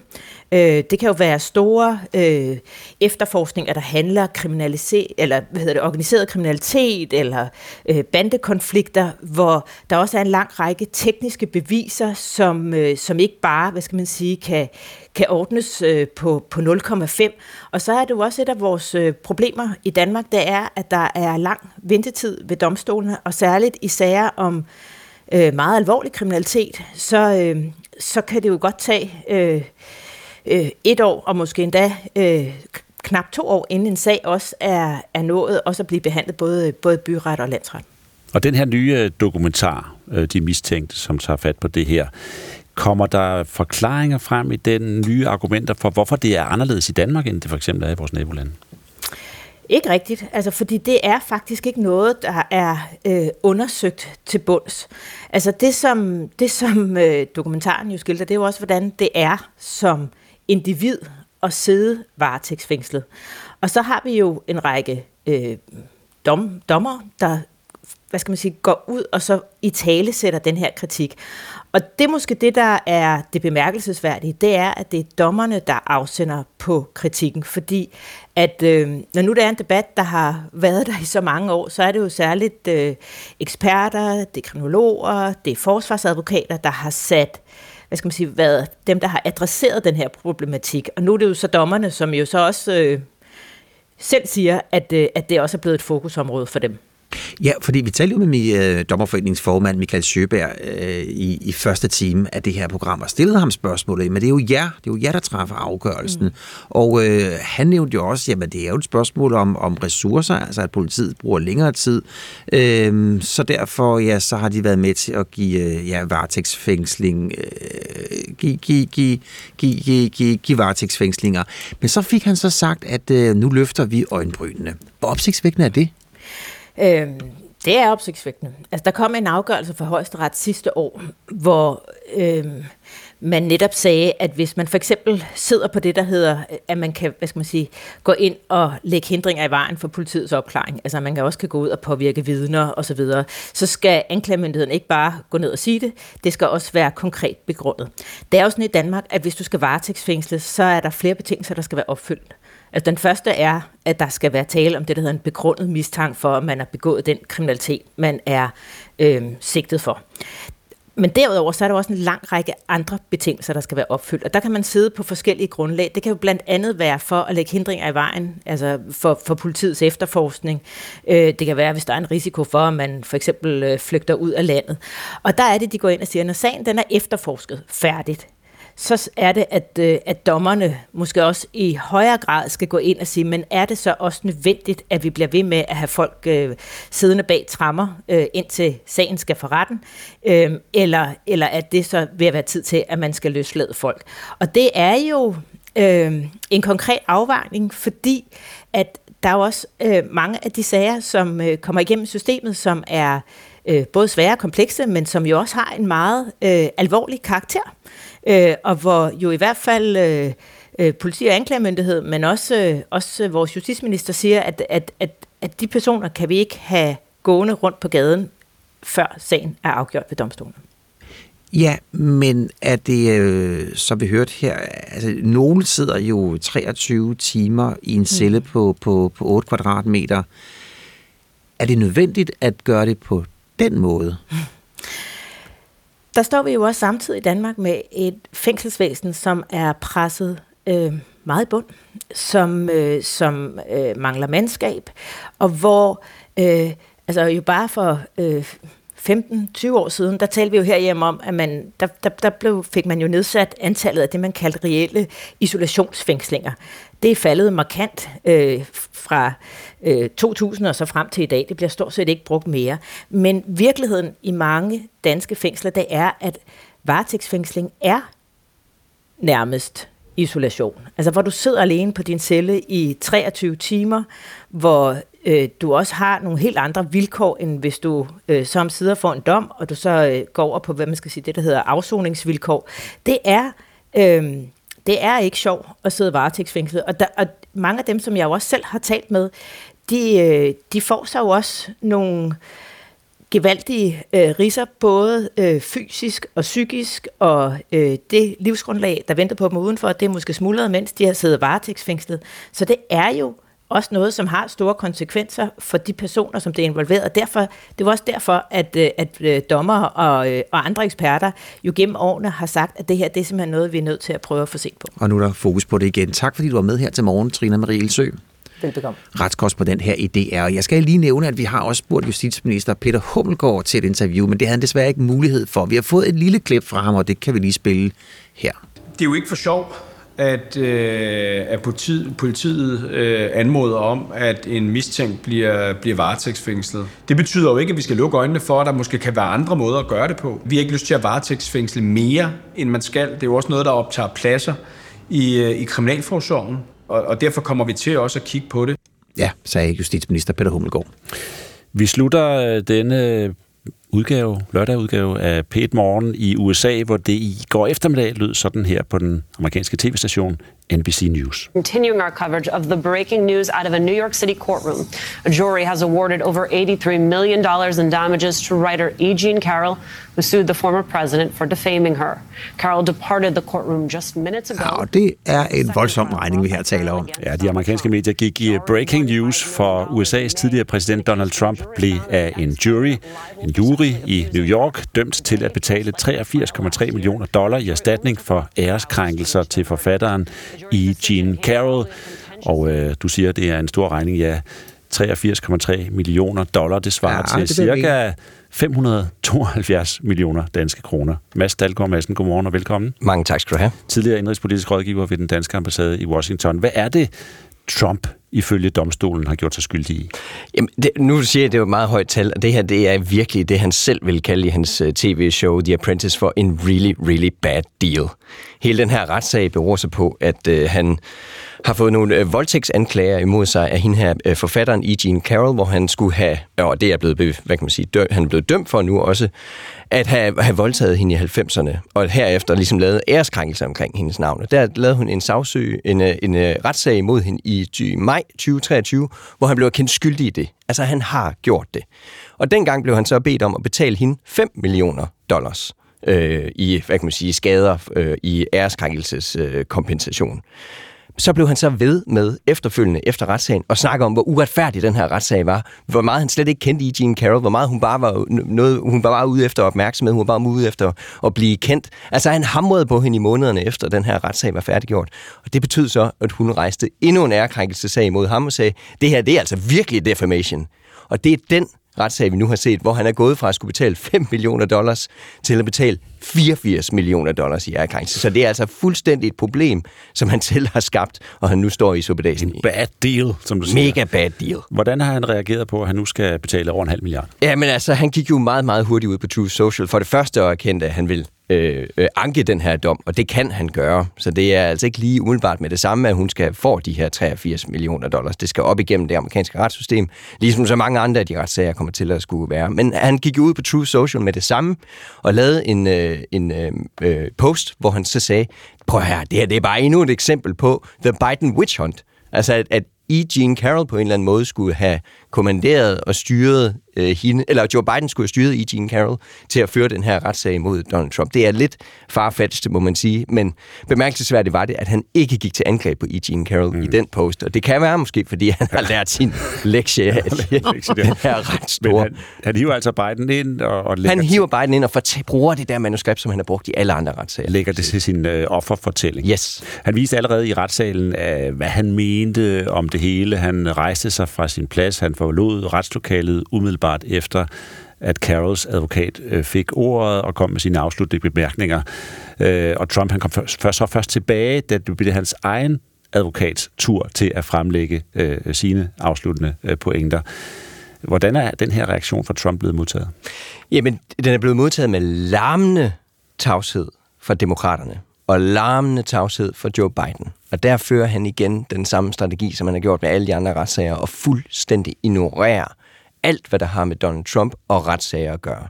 I det øjeblik, Joe Biden han går ind og kommenterer på det her, prøver at komme under Donald Trumps hud og, og ligesom provokere ham til at, at fare ud og gak fuldstændig ud, jamen det øjeblik, så giver han jo på mange måder Donald Trump ret i, at det her det er politisk motiveret. Han giver i hvert fald billedet og indtrykket af, at det er øh, politisk motiveret. Så Donald Trump, og, eller Joe Biden og demokraterne, de har slet næsten overhovedet ikke kommenteret på det her. Og det synes jeg er bemærkelsesværdigt i sig Og selv. en bevidst strategi. Og en meget, meget bevidst strategi for ikke at sørge for at give ham spille fuldstændig ind i Donald Trumps hænder. Er det her bare endnu en sag, eller betyder den noget for Donald Trump? Han har, den her, øh, han har det her anke øh, spørgsmål, der gør, at den ikke som sådan lige nu betyder noget for Donald Trump, og han kan godt betale de her penge. Han skal, han skal ligge omkring 20 procent nu for at få lov at anke sagen videre i systemet, så han skal faktisk øh, hoste op med nogle penge. Men det her, det er spiller ind i en stor fortælling omkring de her retssager, for, om de, omkring de politiske konsekvenser af de her retssager, fordi så snart det begynder at handle om hans penge, så snart det begynder at handle om, at han skal til at sælge nogle af sine ejendomme for at øh, finansiere ikke bare øh, de bøder, han får, men også de meget, meget, meget, meget høje omkostninger, han har til advokater, så har han en tendens til at gakke ud. Altså han tendens til fuldstændig at flippe ud, hans ego går simpelthen får så meget skade af det, at han flipper ud på den der Donald trump makkeragtige måde, som virkelig ikke spiller ind til hans fordel i et præsidentvalg. Og det var en af fortællingerne fra New Hampshire primærvalget, vi havde i, øh, i den her uge, hvor øh, Donald Trump jo vandt stort, men under overfladen var der en, nogle tal, der viste, at uafhængige, moderate vælgere de ser bare ikke særlig godt ud. De, eller de ser ikke godt til makkerbevægelsen. Og der skal rigtig meget til, for at de kommer hjem til den republikanske folk og stemmer på Donald Trump. Og hvis det begynder at handle for meget om Donald Trump, hvis han begynder at gakke ud på den crazy Donald Trump-agtige måde, jamen så kan det altså virkelig ikke spille til hans fordel. Og det er en analyse, man også kan læse fra Berlingskes USA-korrespondent okay. i avisen i dag. I noget af den stil, Jacob Heinl, han skriver, hvis Trump skal gøre for, sig forhåbninger om at vinde præsidentvalget i 2024, så bliver han nødt til at snart at tøjle sig selv og kigge mod de vælgere, som engang er blevet, som en gang er blevet skræmt af hans utilregnelighed. Ja. Den analyse, den deler du. Jamen, det, det er... På, det er og det er hans, måske hans svageste punkt? Jamen, det kan nemlig være hans svageste punkt, fordi Joe Biden derimod har jo vist, at hans økonomiske valgkamp, den her Bidenomics-overskrift, som han virkelig gik igennem i 2023 med, den har ikke vist sig særlig effektiv, fordi den er blevet ført i et højinflationsøkonomi, der gør, at det den, det budskab kommer bare ikke igennem. Så Joe Biden, han har virkelig pivoteret sin valgkampagne til at handle om Donald Trump. Altså slå på Donald Trump, prøve at provokere Donald Trump. Men har den kedelige udgave af Donald Trump overhovedet en chance? Jamen det, er så, det, det, har han jo så netop, fordi han er ved at vinde primærvalget, hvor han skal være den vilde makke Donald Trump. Nu skal han pivotere ind og prøve at være den der øh, omfavnende Donald Trump, hvor man kan sige, at de moderate vælgere siger, ah, er det nu så crazy, det du siger, Joe Biden? Er han nu så vild, som du siger? Kan vi godt, og var jo økonomien ikke også meget godt? Altså han skal prøve ligesom at, at få Joe Biden til at se desperat ud. Men hvis han, lige, hvis han spiller ind i hele det narrativ om, at han er crazy og uvældig og fuldstændig uegnet til at være i det hvide hus, jamen så, øh, så virker øh, Joe Bidens valgkampagne. Og det er nok det, der har de her retssager, det er det, vi skal holde øje med, og det er den måde, de kan spille ind i, i valgkampen. Ja, spørgsmålet er, om, øh, om Donald Trump han kan styre sig. Tak skal du have. Mads Dahlgaard Madsen, tidligere indrigspolitisk rådgiver ved den danske ambassade i Washington. Det var øh, lørdagens udgave af Pet Morgen. Vi siger tak til Jette Damgaard. Her er studiet Bjarne Stensbæk og Søren Carlsen. Klokken er 10. Gå på opdagelse i alle DR's podcast og radioprogrammer. I appen DR Lyd.